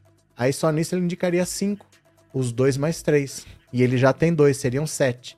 Sete em onze. Olha o risco. E aí, ah, não, mas eu acho que eu tenho direito de votar. Mas ninguém tá falando que você não tem direito. Estamos apelando para sua inteligência, porque cabeça não é só para separar a orelha, é para pensar. Olha o que, que você está fazendo. Não adianta. Tem um ranço, tem um ranço. Valeu, Jurandir. Abraço, abraço. Sandra, é verdade que o PL vai pagar salário gordo, mansão e advogados para os processos que o Bozo vai responder? Vai, vai. Vai pagar um monte de coisa para ele. Ó, Bolsonaro vai ter problemas, porque essas coisas são muito caras. Muito caras. Advogado nesse nível de competência, assim, é muito, muito, muito caro. Ele vai perder todo o patrimônio dele se ele for atrás disso daí, porque é um crime atrás do outro. Vai pagar sim. Mas fazer o quê, né, Sandra? Dinheiro do partido? Cadê? É, Sávio Salles, sempre tive problemas muito profundos em minha vida. Ivanildo de Camargo. Continuemos aqui. E se Bolsonaro tivesse vencido e a esquerda fosse às ruas protestar? Mas aí é que tá. A esquerda não vai. A esquerda aceita a derrota como qualquer pessoa que pensa. É a direita que é esse bando de mimado, né? Olha só. E se Lula tivesse perdido as eleições? E se caminhoneiros que o apoiaram bloqueassem estradas pelo país? E se petistas fossem para a porta de quartéis pedir intervenção militar? E se o movimento do Sem Terra retomasse as invasões? O que faria Bolsonaro? O que fariam os donos de terras? O que faria o agro, impedido de escoar sua produção? Como reagiria o mercado financeiro? Os chefes militares, como reagiriam? E a classe média que pensara ter se livrado do perigo do comunismo? Em Belo Horizonte, a polícia militar protegeu manifestantes que interditaram o tráfico em frente à sede do comando da 4 Região Militar. Eles pediam anulação do resultado da eleição, mas só para presidente. Para os demais cargos, não. Depoimento de uma testemunha ocular do fato. Pediram intervenção militar e esfregavam a bandeira do Brasil nos carros que passavam. Na nossa frente, o motorista de um carro falou algo do Lula e imediatamente todos começaram a vaiar, cercar o carro e berrar frases como morre petista. Um vídeo mostra um agente da Polícia Federal Rodoviária usando um alicate para abrir passagem a bolsonaristas que ameaçavam invadir as pistas do aeroporto de Guarulhos, em São Paulo. Alguns voos foram suspensos ou atrasados, outros desviados. Em outro vídeo, um policial de Santa Catarina compromete-se a não reprimir manifestantes que bloquearam a BR-470. Compromisso que eu faço com vocês aqui. Nenhum veículo que está na manifestação aqui será alvo de qualquer notificação. Eu não vou fazer multa nenhuma. Eu, enquanto servidor público, servidor público de serviço hoje, o que vai estar de serviço amanhã, não sei. Cenas parecidas ocorreram em pelo menos 221 pontos de bloqueio em rodovias de 16 estados, sem que os agentes federais, até o início da noite, recebessem ordens do governo para estancar a bagunça. Bolsonaro acompanhou passo a passo o que acontecia.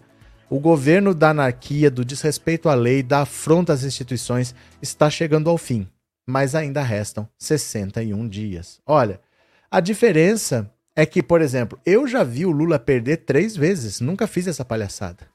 O Lula perdeu para o Collor, o Lula perdeu para o Fernando Henrique duas vezes, a esquerda não fez essa palhaçada. No impeachment da Dilma, a esquerda não fez essa palhaçada. Quando o Lula foi preso, a esquerda não fez essa palhaçada. A esquerda respeita as leis. O Lula sempre disse que o processo dele era injusto, mas a Polícia Federal foi lá para prender, ele se entregou. Ele teve proposta de fugir do país.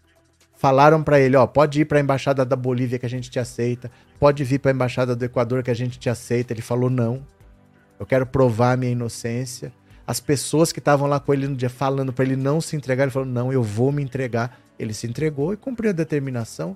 A Dilma sempre disse que o impeachment dela foi injusto. Teve que sair, assinou e saiu. Até hoje ela fala que foi golpe, mas assinou e saiu. A esquerda não faz essas palhaçadas. Quem faz é a direita que não aceita perder um milímetro. É gente mimada que não entende que perderam, perderam, perderam, perderam. Perderam. Não precisa chorar, não precisa estar de luto. Porque nós não morremos. Nós perdemos a eleição em 2018 e nós estamos aqui.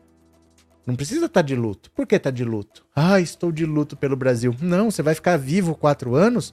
Em 2026 tem eleição de novo. E daí, gente? Nós estamos aqui, nós não aguentamos? Foi fácil? Não foi, mas estamos aqui, não estamos? Então, que palhaçada. O Lula nunca usou o apito de cachorro, Maria Lúcia. É, Jana, por isso o Bozo cabe bem mesmo, palhaço. Por isso que eu pus na chamada que o discurso dele, a fala dele, tem o tamanho dele. É uma fala de dois minutos para o ser minúsculo que ele é. Ele é um presidente minúsculo. Esse é o tamanho dele. Por isso que ele tem uma fala de dois minutos que ele não é capaz de reconhecer que perdeu a eleição. Ele perdeu. Ele perdeu. Ele fez a maior compra de votos da história. Gente, ele usou a caixa. O Lula tem condição de usar a caixa?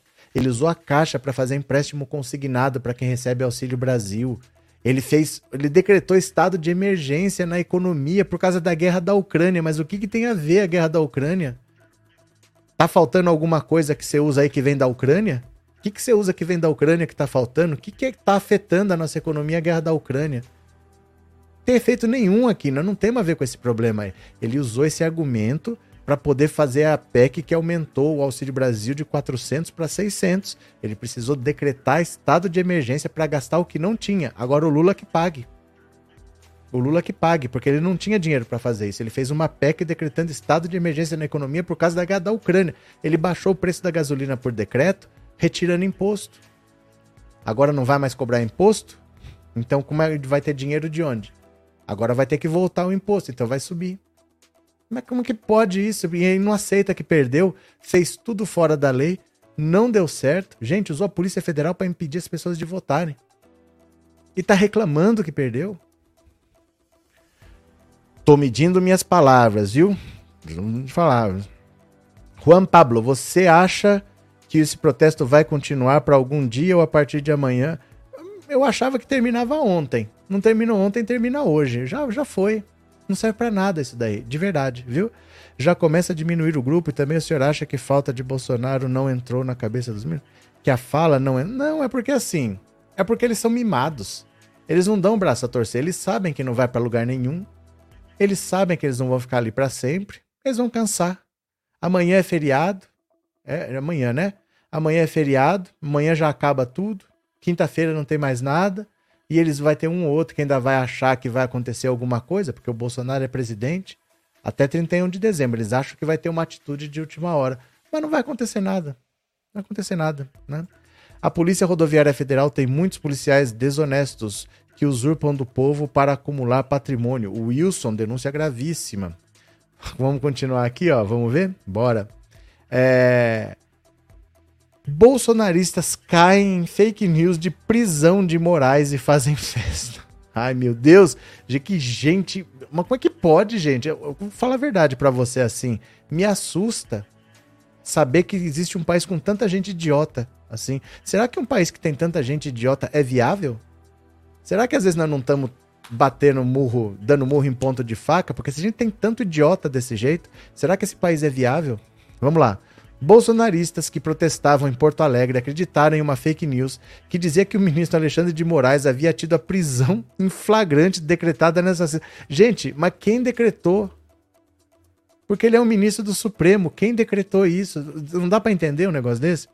O vídeo do momento que circula nas redes sociais mostra um homem lendo para um grupo de apoiadores de Jair Bolsonaro sua prisão em flagrante decretada.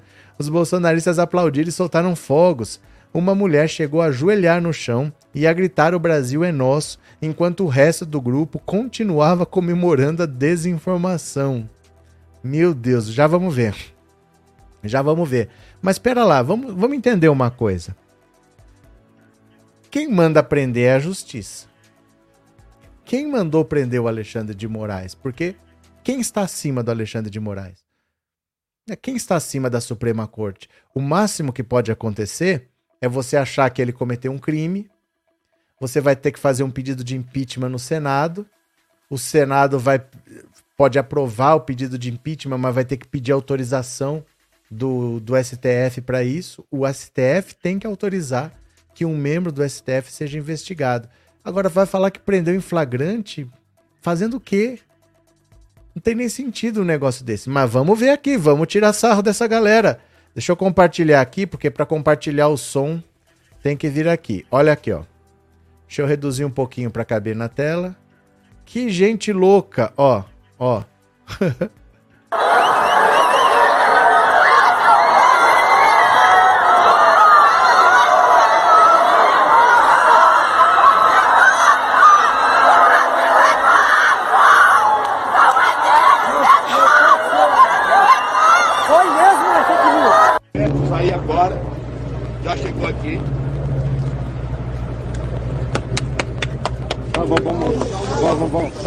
Calma aí.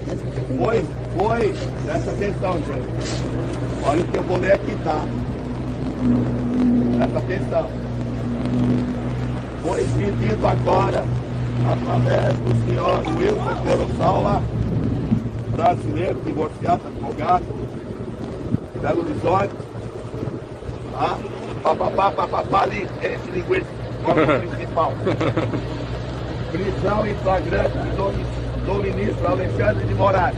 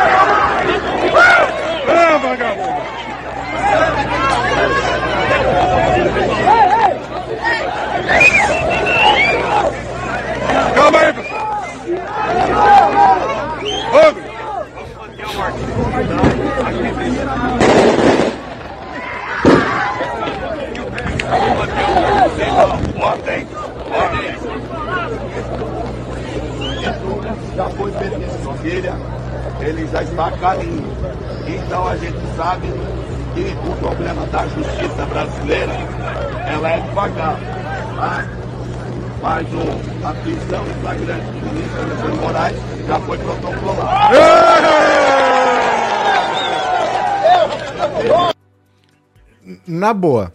Na boa, assim. Um advogado de Minas Gerais determinou a prisão em flagrante de um ministro do Supremo. E a galera acredita. Ó, deixa eu dar uma dica para vocês. Importante, é, não é zoeira, é sério. A verdade está disponível. Se é verdade, está disponível. Quando a verdade está num lugarzinho só, pode desconfiar, não é verdade.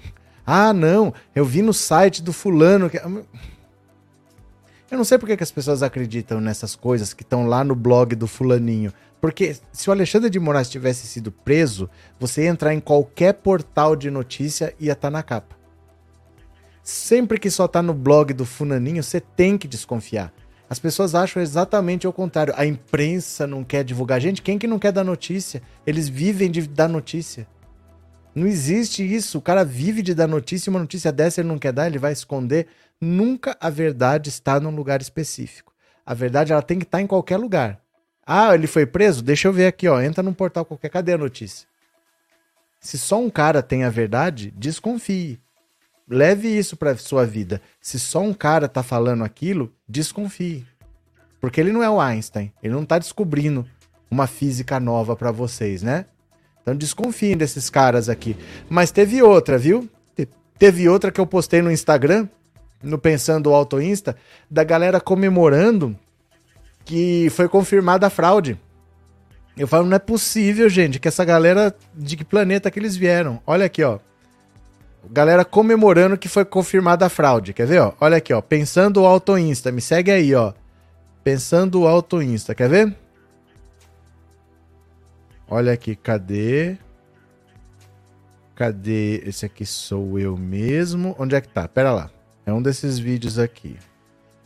Deixa eu ver onde é que tá. A galera comemorando que teve fraude. Acho que é esse aqui, ó. Esse mesmo, ó.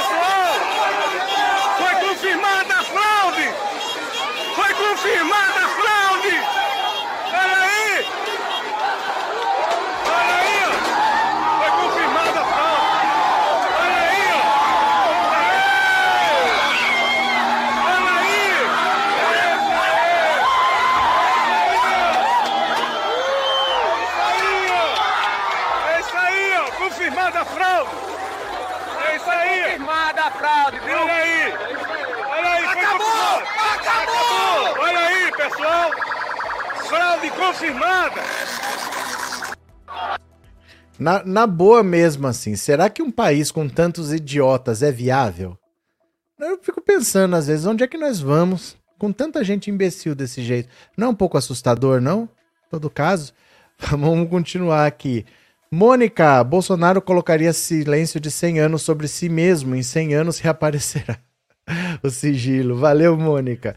Obrigado pelo superchat, obrigado por ser membro, viu? Muito obrigado, de coração, obrigado mesmo. Esse povo não cansa de passar vergonha. Não, não cansam. Eles não cansam porque, assim, é o que sobrou para eles, é passar vergonha. Ó, sabe qual que é o perfil desse bolsonarista alucinado? Porque não é todo eleitor do Bolsonaro que é alucinado, mas esses alucinados aí é aquela gente que nunca entendeu de política, nunca se interessou, nunca se meteu com política. E esses caras tiveram uma propaganda específica para ser fanatizado. Então o Bolsonaro começou a falar para eles que nenhum político presta. Aí o cara falava, pô, esse cara é racista, esse cara fala de tortura tal. Mas isso aí eu concordo, nenhum político presta. Aí depois ele começou a falar que a imprensa mente. Pô, o cara é racista, o cara fala de tortura, mas a imprensa mente. Não, o cara falou agora que tem que acabar com a mamata de não sei o que. Eu também acho que tem que acabar com a mamata. Ele foi falando umas coisas que ninguém ia ser contra. Ah, ele defende a família, eu também defendo a família. Ah, mas ele é contra tal coisa, eu também sou contra. Quando o cara vê, ele tá concordando com tudo que o Bolsonaro fala. E aí esse cara que nunca se interessou por política, ele começa a achar que ele é de direita. Como ele é de direita, ele é contra as drogas. Como ele é de direita, ele é a favor dos valores cristãos. É uma coisa que não tem nada a ver com a outra. Mas o Bolsonaro foi levando aos poucos eles a chegar a essa conclusão. Então, se ele sai desse grupo de fanáticos, ele volta como antes, que ele não entendia de política. Ali ele acha que ele entende, entendeu? Essas fake news, como elas são feitas para você acreditar, a pessoa tem aquela sensação assim, pô, eu tô entendendo. Eu nunca entendi disso daí, mas o que o Bolsonaro fala eu entendo. É que ele fala mentira, que é para ser entendida mesmo. A mentira sempre é feita para você acreditar. Aí o cara se sente, pô, eu entendo de política, agora eu participo. É, o PT é ladrão mesmo, é, fulano roubou mesmo, é a maior corrupção da história, roubou trilhões. Ele começa a repetir essas coisas e acha que entende. E aí é fácil você manipular, porque o cara vai parar de acreditar nessas coisas e vai ser aquela pessoa de antes que não entendia de nada? É uma questão de autoestima. É uma questão de autoestima. O cara não pode abandonar esse mundo em que agora ele acha que ele entende, né? Porque ele nunca entendeu. São pessoas que nunca entenderam nada de nada. Vamos continuar aqui? Vamos ler mais uma? É meio triste, viu? Eu fico meio triste com essas histórias, não. Subprocuradores pedem investigação do diretor da Polícia Rodoviária Federal. Esse cara tem que ser preso. Esse cidadão aqui tem que ser preso. Esse tem que ser. Esse é o cidadão mais bandido no serviço público brasileiro. O cara que é responsável por polícia defendendo bandido, né? Subprocuradores do Ministério Público Federal pediram nesta terça-feira a procurador da República do Distrito Federal, Peterson Pereira, abertura de investigação contra o diretor da Polícia Rodoviária Federal, Silvinei Vasques, em razão das operações realizadas pela instituição no dia da eleição e de suposta omissão nos casos de bloqueios de estradas por bolsonaristas. O documento é assinado por integrantes da sétima Câmara da Coordenação e Revisão de Controle Externo de Atividade Policial e da Segunda Câmara de Coordenação e Revisão Criminal do Ministério Público Federal. No último domingo, dia do segundo turno das eleições, o presidente do Tribunal Superior Eleitoral, Alexandre de Moraes, proibiu a PRF de realizar qualquer operação relacionada ao transporte público de eleitores para não atrapalhar a votação. Entretanto, a PRF parou em blitz pelo menos 610 ônibus que faziam transporte de eleitores descumprindo ordem judicial. Além disso, após a confirmação da vitória de Lula, apoiadores de Bolsonaro, candidato derrotado do PL à reeleição, bloquearam de forma antidemocrática rodovias do país em ato contra o resultado das urnas. Para os subprocuradores, Silvinei Vasques, que declarou apoio a Bolsonaro na eleição, deve ser investigado porque pode ter cometido os crimes de prevaricação e desobediência. A prevaricação está configurada quando o funcionário público retarda ou deixa de praticar indevidamente ato de ofício ou age contra a regra expressa em lei para satisfazer interesse ou sentimento pessoal. A pena é de detenção de três meses a um ano e multa. Já o crime de desobediência ocorre quando uma pessoa desobedece a ordem legal de funcionário público. A pena, nesse caso, é de detenção de 15 dias a seis meses e multa. As condutas do diretor-geral da Polícia Rodoviária Federal, ao descumprir a decisão do TSE e realizar operações policiais que teriam impedido o deslocamento de eleitores, pode caracterizar os crimes previstos nos artigos 319 e 330 do Código Penal. A conduta do diretor-geral da Polícia Rodoviária Federal, ao deixar de orientar as ações de instituição para o exercício de suas atribuições, no sentido de impedir o bloqueio das rodovias federais, pode caracterizar o crime do artigo 319 do Código Penal, destrecho de documentos dos subprocuradores enviados ao procurador da República no Distrito Federal. Em em relação aos bloqueios antidemocráticos nas estradas, os subprocuradores afirmam que os vídeos que circulam nas redes sociais revelam não apenas a ausência de providências da Polícia Rodoviária Federal diante das ações ilegais dos manifestantes, mas também declarações de membros da corporação em apoio aos manifestantes, como se fosse essa orientação recebida dos órgãos superiores da instituição. Os integrantes do Ministério Público Federal também afirmam que os direitos que os direitos de reunião e manifestação estão submetidos a respeito à liberdade de outras pessoas, não podem significar restrição ao exercício de outros direitos e não devem causar tumulto, desordem, ameaças à segurança pública ou grave prejuízo ao tráfego em vias públicas. As condutas amplamente veiculadas atribuídas ao diretor-geral da PRF indicam má conduta na gestão da instituição, desvio de finalidade visando interferir no processo eleitoral. O que ele fez é muito grave. Que ele fez é muito grave. Ele não pode. Não é possível que se admita esse tipo de comportamento. Porque se agora todo mundo quiser sair das suas funções para ajudar um candidato a ser reeleito, ó, o maior medo dos bolsominions é esse. Que se não der nada para essa galera que cometeu crimes claramente registrados, tão evidentemente registrados, e se o Lula fizer, o que, que eles vão fazer? Porque o Lula é um homem de 60 milhões de votos. Ele precisa de muito menos do que isso para eleger um sucessor. E se ele comprar votos? E se ele massacrar dentro das igrejas evangélicas? E se ele criar auxílio na véspera da eleição? E se ele colocar a Polícia Federal, os, os órgãos todos para trabalhar pelo PT? Porque já vimos que não dá nada. O medo dos bolsomínios agora é o Lula se perpetuar no poder, porque o Centrão já está conversando com o Lula. Se tudo isso que eles fizeram não der em nada, então o Lula pode fazer. Respeitar a lista tríplice? Por que, que eu vou indicar para ser procurador-geral da República do jeito que o Lula fez? Qual é a lista tríplice? Façam uma eleição vocês, vê os três nomes mais votados, ele escolhia simplesmente o nome mais votado, virava PGR. Você acha que ele vai fazer isso agora? Não vai. Ele não falou no, na campanha toda como ele vai escolher o PGR, ele vai escolher quem ele quiser. Porque o Bolsonaro já mostrou que não tem problema. Ele pode colocar a teca de Procurador-Geral da República aqui, que ninguém vai poder falar nada. E se ele botar o Lulinha de embaixador nos Estados Unidos? E falar que vai dar filé mignon pro filho dele sim? Quem vai reclamar? Os bolsominions vão reclamar? Não era certo? Quando era o Bananinha? O medo deles é o PT agora se perpetuar no poder, porque o Lula é muito mais inteligente que o Bolsonaro. Se tudo que o Bolsonaro fez não der em nada, o PT se perpetua no poder. Esse é o medo deles que, que eles fazem agora? Manda punir ou passam pano? Porque se passar pano e nada disso for considerado crime, e se o Lula fizer? Se o Lula fizer, ele nunca mais sai do poder. Vai por mim. Vai por mim. Os bolsominions estão desesperados com o futuro quando eles veem esse tipo de coisa. O reincidente Silvinei Hobbit deve ser punido. Reneida, obrigado por ser membro, viu? Nivaldo, obrigado por se tornar membro, obrigado pelo apoio. Obrigado por, pela confiança. Seja bem-vindo, viu? Valeu. Valeu mesmo. É, que a farra acabe com o bolsonarismo tenha inveja do petismo. É que assim, o Bolsonaro mostrou para todo mundo que os líderes desse país são bunda mole. Pode fazer tudo que fica por isso mesmo. Que eles não vão até as últimas consequências. É que o PT agia dentro da lei. O PT nunca interferiu na Polícia Federal. O PT nunca indicou PGR poste. O PT indicou o Janot que foi o maior inimigo. O, la o lavajatismo existiu porque o Janot mandou virar o PT de, ao contrário, de cabeça para baixo, vamos prender todo mundo. Mas nunca interferiram. Indicava ministro para o Supremo, a Dilma conversou cinco minutos com quem ela indicou, o Lula, votaram na Carmen Lúcia porque era mulher, indicaram o Joaquim Barbosa porque era negro.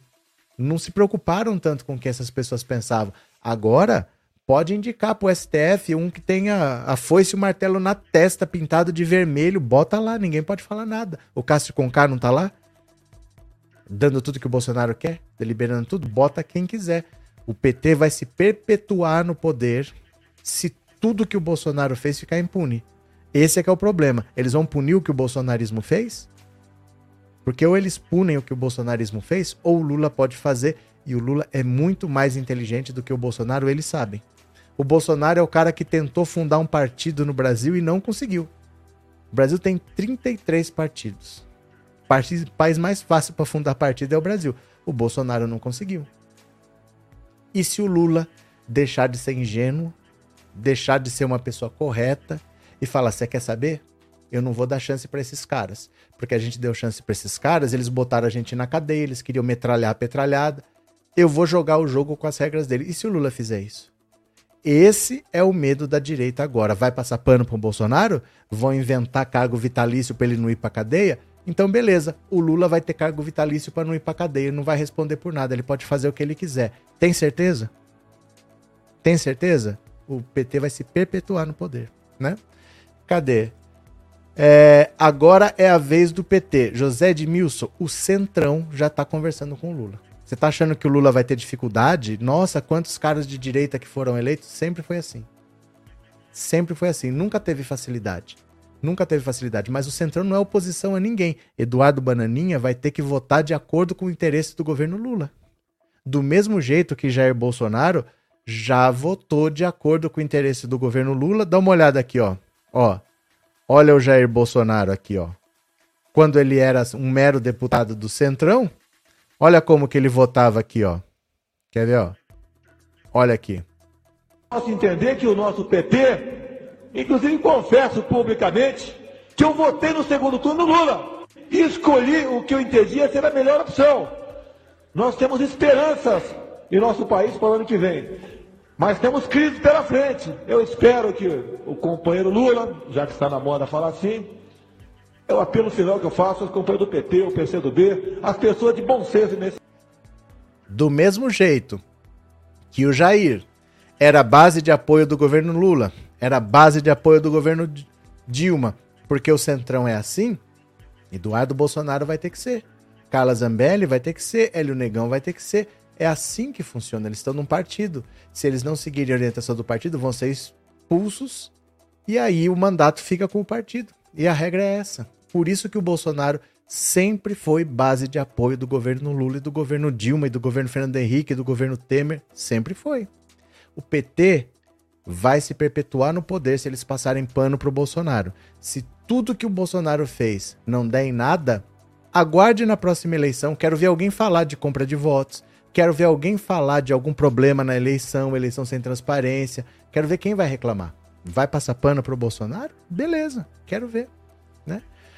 É, Mary, boa noite. Você acha que ele pode vir a destruir as provas que o comprometem? É que não é assim, gente. Isso aí Sabe o que acontece? É que vocês acham que é filme. Vocês acham que tem um cofre que você abre, lá estão as provas, ele vai lá e destrói. Não é assim. Você tem portal da transparência, você tem leis de acesso à informação, qualquer pessoa pode requisitar essas provas. Não é assim, vou lá e destruo as provas. Não é um papel que eu rasgo e acabou. Essas coisas estão disponíveis para a população. Entendeu? Eu vou te dar um exemplo aqui, ó. Eu vou te dar um exemplo. Não é igual filme assim, vou lá destruir as provas, porque tudo isso tem lei. E isso é disponível o tempo todo, né? Cadê aqui? Pera lá. Eu pedi o relatório das Forças Armadas. Aquele relatório de integridade das urnas, né? Eles responderam. Deixa eu mostrar aqui para vocês. Eu acho que eu já mostrei, mas eu vou mostrar. Quer ver? Ó. Ah, eu tenho que abrir aqui, mas eu abro. Pera lá, vou mostrar. Dá uma olhada aqui, ó. Eu, eu pedi o relatório de integridade das urnas das Forças Armadas. Estão um ano enchendo o saco? Não iam fazer auditoria das urnas? Cadê o resultado? Ó, tá aqui, ó. Consultar a manifestação, ó, Fala BR, plataforma integrada de ouvidoria e acesso à informação.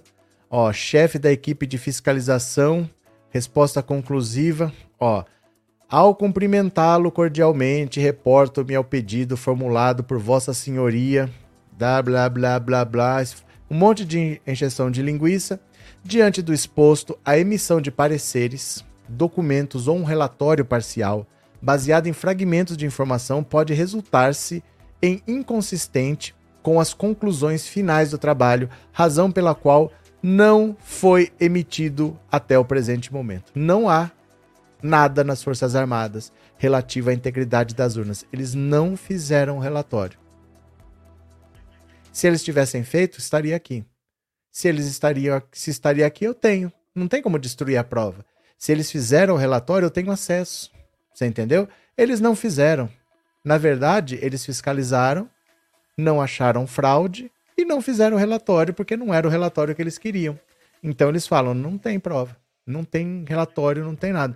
Mas eles são obrigados a disponibilizar. Se foi feito um relatório, vai ter aqui e eu vou ter uma cópia. Então não é assim, vai, vou destruir as provas. Essas coisas ficam guardadas, não depende da minha vontade, entendeu o que eu tô querendo dizer? Não é assim igual filme, não. Eu abro um cofre para destruir as provas. Não, não é assim. Cadê? O que o Bolsonaro quer, não só as prerrogativas do cargo e sim salário. Não, você que pensa, Flávio, salário é uma micharia. 30 mil por mês é micharia. É micharia. Deixa eu explicar uma coisa para vocês. Quando você, por exemplo, é... imagina que você. Vou te dar um exemplo bem chocante. Imagina que você privatize a Petrobras. Eu não sei qual é o valor dela hoje, porque o valor depende de, da cotação da ação, isso flutua. Eu vou chutar um valor. Vamos dizer que a Petrobras valha 300 bilhões de dólares. 300 bilhões. Mas eu vou vender por 150 bilhões, pela metade do valor. Quer dizer que alguém que comprar, de cara vai lucrar 150 bilhões de dólares. Será que a pessoa que vai comprar isso aí não poderia me dar uma comissão de 2%? De 3 bilhões de dólares? Isso seria 2%. Ou então uma comissão ridícula, não de 3 bilhões, mas de 30 milhões de dólares? 100 vezes menos? Entendeu? Não 3 bilhões, mas 30 milhões? 100 vezes menos do que seriam 30 milhões de dólares. Para dar uma assinatura lá. Então, quando você chega num cargo de presidência da República, não é salário que importa. Você tem acesso a muita coisa, a muita informação, a muitas prerrogativas. Ninguém está lá pelo salário. Ninguém está lá pelos. Os números são muito grandes. O orçamento da União é da casa de trilhão de reais. É da casa de trilhão.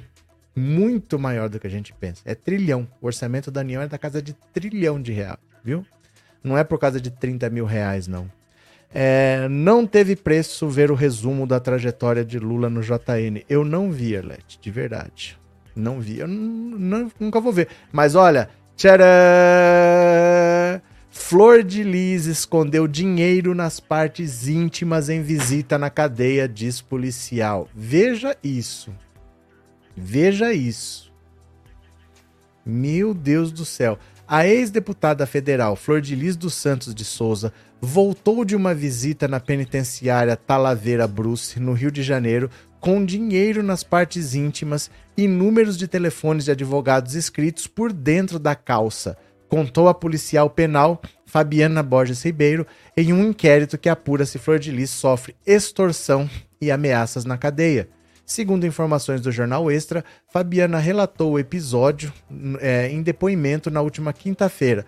A policial é apontada por Flor de Lis como uma das responsáveis por constrangimentos sofridos na prisão. No inquérito, Fabiana disse que no dia 4 de outubro, a ex-deputada foi flagrada por uma câmera tentando tirar algo da calça. Neste momento, a presa foi levada para um outro setor e, em conversa com policiais, retirou 72 reais das partes íntimas. Gente, o bumbum daquele senador Chico Rodrigues tinha 30 mil reais.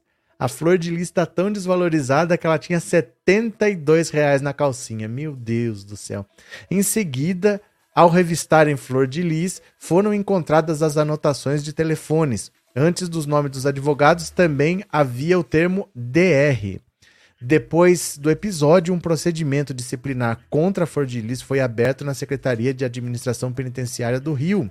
Ainda conforme o jornal, o inquérito foi aberto após Flor de Lis enviar uma notícia crime à polícia afirmando que desde maio, depois que um celular ser encontrado em sua cela, tem sofrido constrangimentos com promessas de injustos graves contra sua vida. De acordo com a ex-deputada, ela estava pagando taxas de pedágio a internas e agentes para preservar sua integridade, mas mesmo assim as ameaças continuam. Flor de Lis admitiu que no dia 4 de outubro entrou com dinheiro escondido em ato de desespero, já que estava com dificuldades para pagar os valores exigidos. A policial penal Fabiana negou as denúncias da ex-deputada. É lamentável que uma pessoa presa tenha tido sua integridade física e psicológica violada, principalmente por se tratar de alguém sob a custódia do Estado. Isso demonstra toda a perversidade desse processo, a desumanização que fizeram com ela desde o início.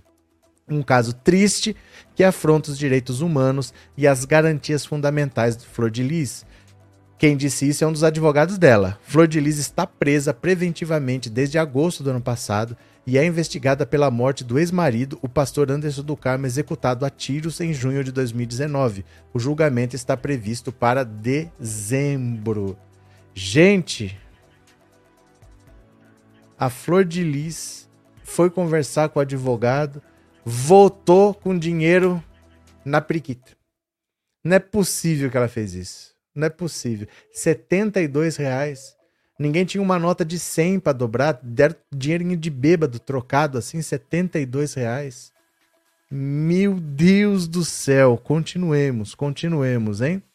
Que vergonha a população chamando todos para manifestação amanhã. Respeita quem perdeu seus familiares para Covid. Bando de desocupado, disse o Sidney. Cadê?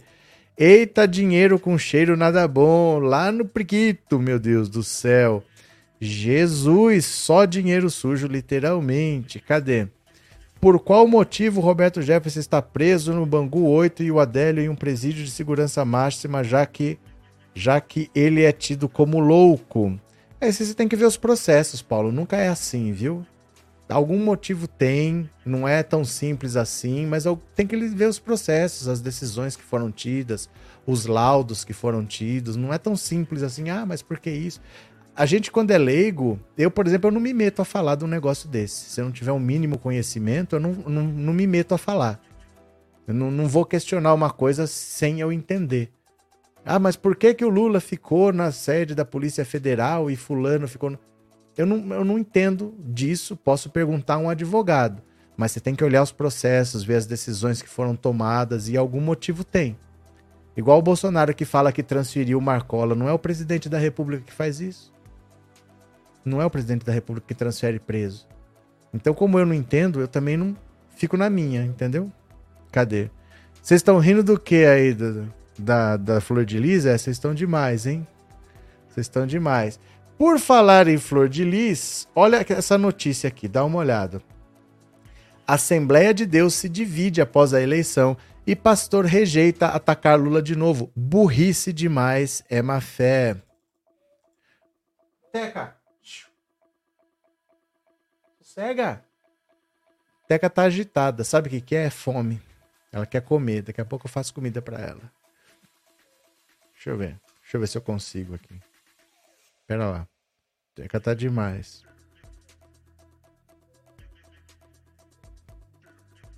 Ó.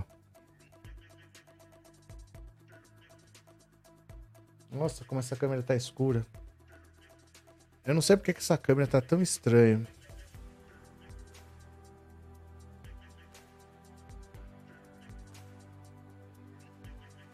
Deixa eu ver. É, desconectou.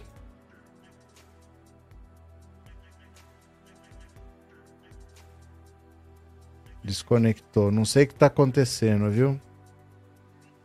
Não sei, essa câmera aqui tá desconectando sozinha. Eu ia mostrar para vocês verem. Desconectou sozinha. Não sei o que tá acontecendo com essa câmera aí, mas tudo bem. Volta aqui pro assunto, então, ó. Ó, vou compartilhar a tela de novo. Não sei o que tá acontecendo com essa webcam. Ó.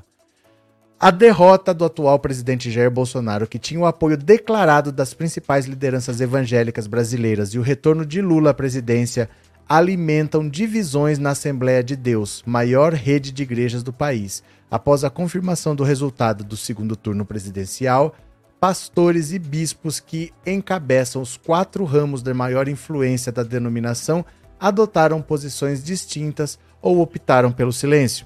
Um dos líderes do Ministério de Madureira, o bispo Abner Ferreira, minimizou o revés de Bolsonaro em um culto no domingo, embora tenha reiterado seu apoio ao presidente derro derrotado. Já o pastor Silas Malafaia, um dos aliados mais próximos a Bolsonaro, criticou Lula e a falta de manifestações de outros pastores. Abner, que encabeça a chamada Igreja Mãe de Madureira, no Rio, se dirigiu aos fiéis no fim do culto, logo após a confirmação da vitória de Lula, e ressaltou que a diferença de votos para Bolsonaro havia sido menos de um ponto. A diferença, na verdade, foi de 1,8. Em seguida, orientou o público da igreja a não cair em provocação, referindo-se a eventuais discussões por conta do resultado. Não adianta ficar discutindo, brigando, fazendo confusão em internet. Isso não leva a nada. O Ministério de Madureira se manteve em sua posição. Apoiamos o presidente Bolsonaro, mas você não vai achar um vídeo meu, uma palavra de conflito. E olha que eu fui tentado a fazer muitas vezes, disse Abner, antes de escrever sua relação com o candidato do PT porque esse filme eu já vi lá na década de 90. Fiz uma campanha dizendo: olha o Satanás, o filho do diabo, o sapo barbudo, o anticristo. E depois ele ganhou e eu tive que ficar orando. Irmãos, vamos orar pelo anticristo, orar pelo Satanás, orar pelo diabo. Eu já vi isso. Você acha que você entrou nisso de novo? Burrice demais e má fé. Na história contada aos fiéis, com certa dose de ironia, Abner buscava exemplificar um dos raros discursos que uniram praticamente todas as lideranças evangélicas, das mais vinculadas a Bolsonaro às menos próximas, o ensinamento bíblico de que os cristãos devem sempre orar pelos governantes. O lema quando interpretado ao pé da letra, já foi uma espécie de senha para aproximação entre pastores e o governante da vez em diferentes momentos da história recente, independentemente de clivagens ideológicas ou partidárias. Hoje, no entanto, lideranças que caminharam mais alinhadas ao Bolsonaro e ao longo da campanha repetem o ensinamento sem deixar de fazer ataques contundentes a Lula. Malafaia publicou um vídeo nesta segunda-feira no qual enumera acusações de corrupção envolvendo gestões petistas e fecha as portas a qualquer aproximação com Lula. Na véspera, o pastor já havia comentado a vitória de Lula com uma citação atribuída ao teólogo João Calvino, um dos responsáveis pela reforma protestante no século XVI, que afirma que os governantes ímpios são uma forma de punição divina às nações. Você não terá o meu apoio, nem da maioria dos evangélicos. A minha consciência não permite te apoiar. Agora você pode contar com as minhas orações, porque a Bíblia nos manda interceder pelas autoridades. A minha oração é para que Deus livre o Brasil do caos político, econômico e social. Líder do Ministério Vitória em Cristo, Malafaia também fez críticas a líderes evangélicos que, em sua avaliação, estariam omissos não fui covarde, nem omisso. Parabenizo muitos líderes que fizeram a mesma coisa que eu, mas não vou esconder aqui a verdade. Lamento que muitos líderes religiosos tenham sido covardes e omissos. É só você ver a... é só você entrar na rede social deles para você ver o silêncio. No momento em que Malafaia publicou sua mensagem, dois outros principais líderes de ramos da Assembleia de Deus ainda não haviam se manifestado sobre a derrota de Bolsonaro. O pastor José Wellington Costa Júnior, líder da Convenção Geral das Assembleias de Deus no Brasil, guarda-chuva que reúne diversos ministérios e templos, e o pastor Samuel Correia, da Assembleia de Deus de Belém do Pará, influente na região norte do país. José Wellington só se pronunciaria na noite de segunda, mas não em suas redes sociais, e sim em um vídeo divulgado nos perfis da congregação. O pastor que também é uma das lideranças do Ministério do Belenzinho, disse ter ficado triste e até perplexo com o resultado, mas destacou que a eleição foi tranquila e que cabe aos fiéis aceitar o resultado que aconteceu. Ele disse ainda que faria orações a Bolsonaro para ter um fim de mandato pacífico, sem nenhum tipo de problema, e que também rezaria pelo próximo presidente, sem citar Lula nominalmente. Abner, normalmente mais discreto do que os colegas nas redes sociais, também não tratou do resultado presidencial em seu, seus perfis na internet, mas buscou tranquilizar os fiéis durante o culto de domingo. Meu Deus, o que vai acontecer com a igreja? Bom, se a igreja fosse do Bolsonaro ou do Lula, eu estava com medo, mas a igreja é de Jesus. Para com isso, irmão. Que conversa é essa? Pastor, vai vir perseguição. Irmão, isso para nós é alguma novidade? Isso é assim mesmo. Vamos continuar pregando o evangelho, ganhando almas, clamando o batismo do Espírito Santo e a cura divina. Vamos seguir em frente. Quem vai continuar cuidando de mim e de você é Deus. Não confie em homem, não. Que fique a lição para uma vida evangélica para uma igreja evangélica em nosso país, para não perdermos o foco à nossa missão. Outras lideranças de igrejas de grande alcance nacional também se manifestaram sobre o resultado eleitoral de segunda. O bispo Edir Macedo, fundador da Igreja Universal, que usou jornais distribuídos gratuitamente aos fiéis na campanha para atacar Lula e cristãos que se consideravam de esquerda, pediu a seus seguidores nas redes sociais que não percam a sua paz por causa de política. No segundo turno, Macedo chegou a declarar que as urnas mostrariam quem é o Deus vivo, se é o da esquerda ou da direita. Veja o que Deus falou para aqueles que creem e para aqueles que zombam ou tentam colocar a sua fé para baixo. O Senhor pelejará por nós e vós vos calareis. Você que me odeia, me inveja, que quer minha morte ou destruição, espere só um pouquinho e os dias vão dizer para você o que Deus vai falar e vai atender. Você vai ver com quantos paus se faz uma canoa, afirmou Macedo nesta segunda-feira. Gente do céu. Isso tudo de verdade é uma grande loucura. Isso tudo é uma grande loucura. Porque eles têm as preferências políticas deles, beleza. Eles têm a religiosidade deles, beleza também. Mas eles querem justificar as as preferências políticas com base em fundamentos religiosos. Isso é uma insanidade. Vamos ver quem é o Deus vivo da esquerda ou da direita. Que isso? Não dá para acreditar que um cara que se diz religioso fala um negócio desse. Ele está justificando o voto para dizer que se o Deus da direita é bom, a direita vai vencer, ou o Deus da esquerda. Que teologia é essa? Onde que ele achou esse negócio? A eleição, então, é espiritual. Vamos ver quem é o Deus mais forte. O Deus mais forte vai fazer um candidato. Que, que loucura é essa? Gente, não caiam nessa conversa dessa galera. Não caiam na conversa dessa galera. Que gente despropositada, né? Cadê? Em Cuiabá morreu uma pessoa por causa dos bloqueios. O motorista chocou contra outro, lamentável. Se chocou? Ele se chocou contra outro? Tá certo, deixa eu pegar aqui. Uh, uh, um. Mais uma. E eu vou ouvir o WhatsApp, viu? Glaze Hoffman, reconhecer bloqueios como pacíficos é incentivá-los. Verdade. Olha. A presidente nacional do PT e deputada federal Glaze Hoffman criticou o primeiro pronunciamento do presidente Jair Bolsonaro após a derrota nas urnas para o presidente eleito Lula, ocorrido na tarde de terça. Segundo Glaze, reconhecer bloqueios como movimentos pacíficos é incentivá-los. Lula disputou seis eleições presidenciais. Quando perdeu, acatou o resultado e nunca promoveu a ruaça. Bolsonaro é o primeiro e único a apostar no caos diante da derrota. Reconhecer bloqueios como movimentos pacíficos é incentivá-los, disse Glaze em sua conta no Twitter. Para o presidente do PT, Bolsonaro é responsável, nunca pensou no país. Olha, apesar da Glaze ter usado o Twitter dela para dizer isso, sabe quem não pode mais usar o Twitter? Perfis de Carla Zambelli são suspensos das redes sociais. Deputada fala em censura. Os perfis da deputada federal Carla Zambelli foram suspensos do Twitter, Instagram, YouTube, TikTok e LinkedIn é, na tarde dessa terça-feira. A parlamentar afirmou, por meio de nota, que foi censurada pelo TSE após as eleições e que perdeu até o acesso aos aplicativos de mensagens Telegram e WhatsApp. Zambelli disse que foi calada e impedida de se comunicar com seus seguidores. Para a deputada, a decisão mostra que o parlamento está sendo violado, censurado e calado.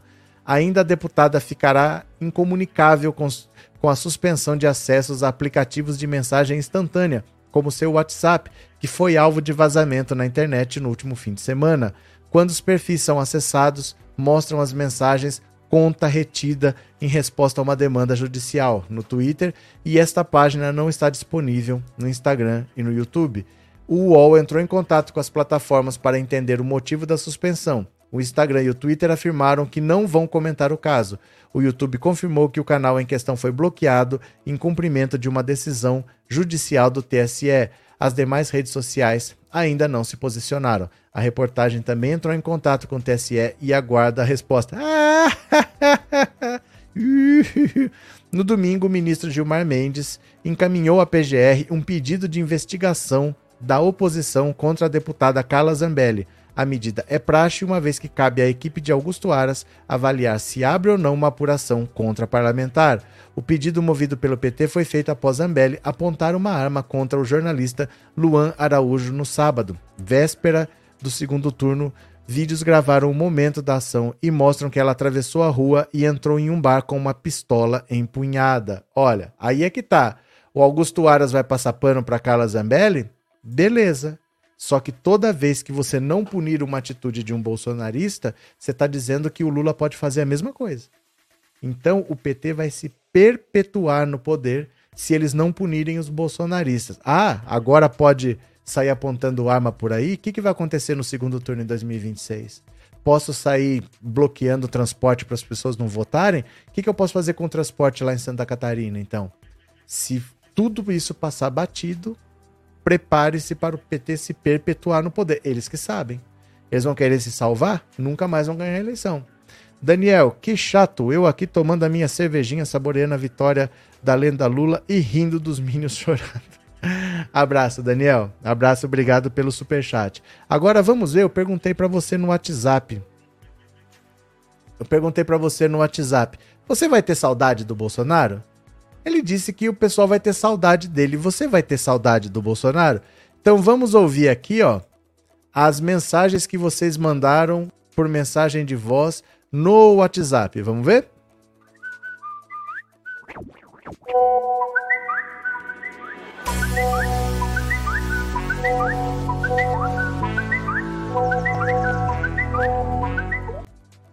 Pronto. Vamos pegar aqui o WhatsApp. Pronto, olha lá. Eu vou querer ouvir a sua opinião. Você vai sentir saudade do Bolsonaro? Do que você vai sentir saudade? Eu quero saber a sua opinião. Será que a gente pode ver? Vamos ouvir aqui, ó. Olá, professor Cleide, Oi. da Zona Norte de São Paulo. Fala, Uma boa noite.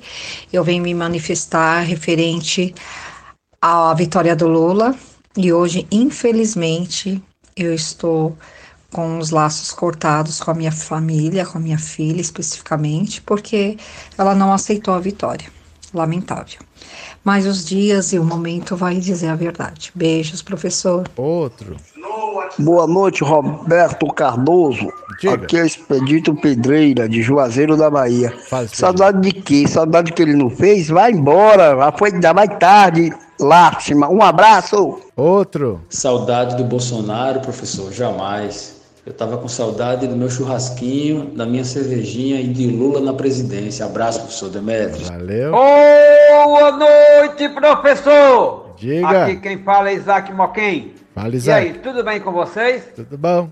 Saudade de jeito nenhum. Eu quero é esquecer esses anos fatídicos com esse governo Bolsonaro. Quero é tirar limpo e quero o povo feliz com Lula na presidência.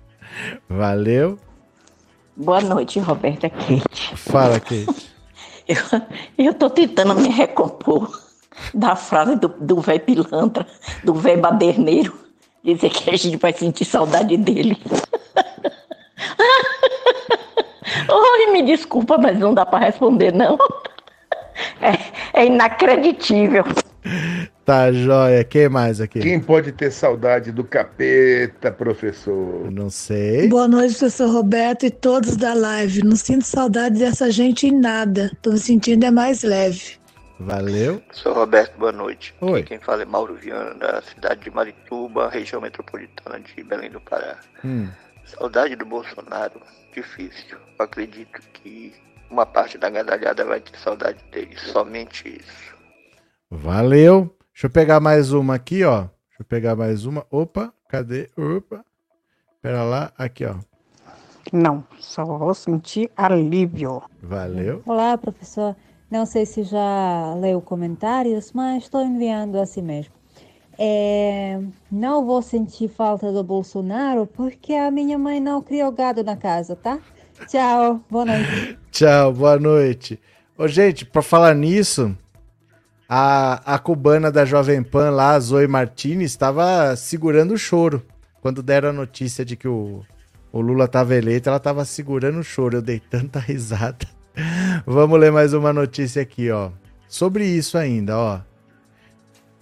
TSE bane 27 grupos de redes após a eleição e monitora extremistas até a posse. Olha, no dia seguinte ao segundo turno, o TSE bloqueou 27 grupos do Telegram que defendiam um golpe militar e conclamavam seguidores a organizar manifestações em apoio à causa. Cada grupo atuava em uma unidade da federação. Ao todo, eles somam 153.273 seguidores. Passada a eleição, o tribunal vai continuar monitorando grupos desse tipo para evitar que manifestações antidemocráticas perturbem o ambiente do país para a diplomação e posse do presidente Lula. A diplomação de Lula no TSE está agendada para 19 de dezembro. Em 1 de janeiro, ele toma posse e deve receber a faixa presidencial de Jair Bolsonaro. Pago para ver. A ação da corte visa evitar que haja no Brasil um movimento parecido com o ocorrido nos Estados Unidos quando o Capitólio foi invadido por apoiadores de Trump que queriam evitar a diplomação de Biden. O Telegram, por sinal, foi o aplicativo utilizado por caminhoneiros para organizar protestos em rodovias do país contra a vitória de Lula. Muitas mensagens tinham conteúdo golpista e alguns grupos foram desativados pela própria plataforma. Os grupos banidos ontem do Telegram anunciavam uma paralisação geral pelo Brasil. As mensagens inicial era: atenção, entrem nos grupos de seus respectivos estados e organizem suas concentrações. Primeiro rodovias, depois vias de acesso e por fim centros das cidades. Ainda de acordo com os organizadores dos grupos, o prazo para a ação das Forças Armadas é de 72 horas. Não temos políticos, partidos ou financiamentos. Nós, o povo, não seremos ultrajados e nem a nossa pátria. Comunismo aqui, não. Outra mensagem publicada era: Não vamos deixar nosso país ser entregue ao comunismo. Vamos às ruas pedir intervenção militar justamente com os caminhoneiros. Não iremos recuar. A estrutura montada pelo TSE para banir extremistas do cenário eleitoral continuará operando de forma perene. A, a expectativa de fontes do tribunal é que haja mais bloqueios de perfis e desmonte de planejamento e de manifestações antidemocráticas até a posse. Na PGR, a ordem é a mesma: continuar monitorando os grupos extremistas para evitar ameaças às instituições. Além da diplomação e da posse, a PGR foca também no feriado de 15 de novembro. A tendência é que grupos bolsonaristas tentem tomar as ruas em defesa do fechamento do STF e de uma intervenção militar. Embora Lula tenha vencido a eleição, Fontes da PGR do TSE afirmam que grupos em defesa de ideais antidemocráticos, muitos deles apoiadores de Bolsonaro, seguirão sendo um foco de atenção neste ano e ao longo do mandato do petista. Quer dizer, a galera não se toca que eles perderam. Eles perderam. Azar, chora na cama que é lugar quente, não podemos fazer nada. Eu vou aproveitar agora para agradecer quem contribuiu com o Pix. Bora, bora, bora.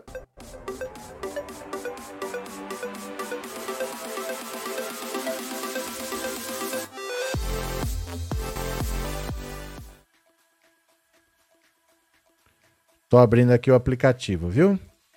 Tô abrindo aqui o aplicativo. Vamos ver se você colaborou com o Pix. Eu vou ler sua mensagem agora. Nossa, caiu a Lei Rouanet. Ó, 8 trilhões de reais a mais para mim.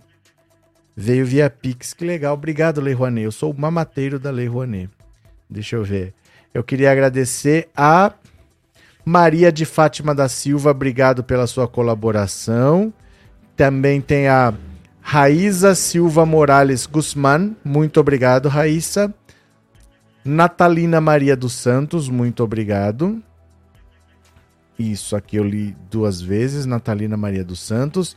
José Ildeberto Mendes, muito obrigado. E Sebastião Gomes Barbosa, muito obrigado também. Obrigado a todo mundo que colaborou com o Pix.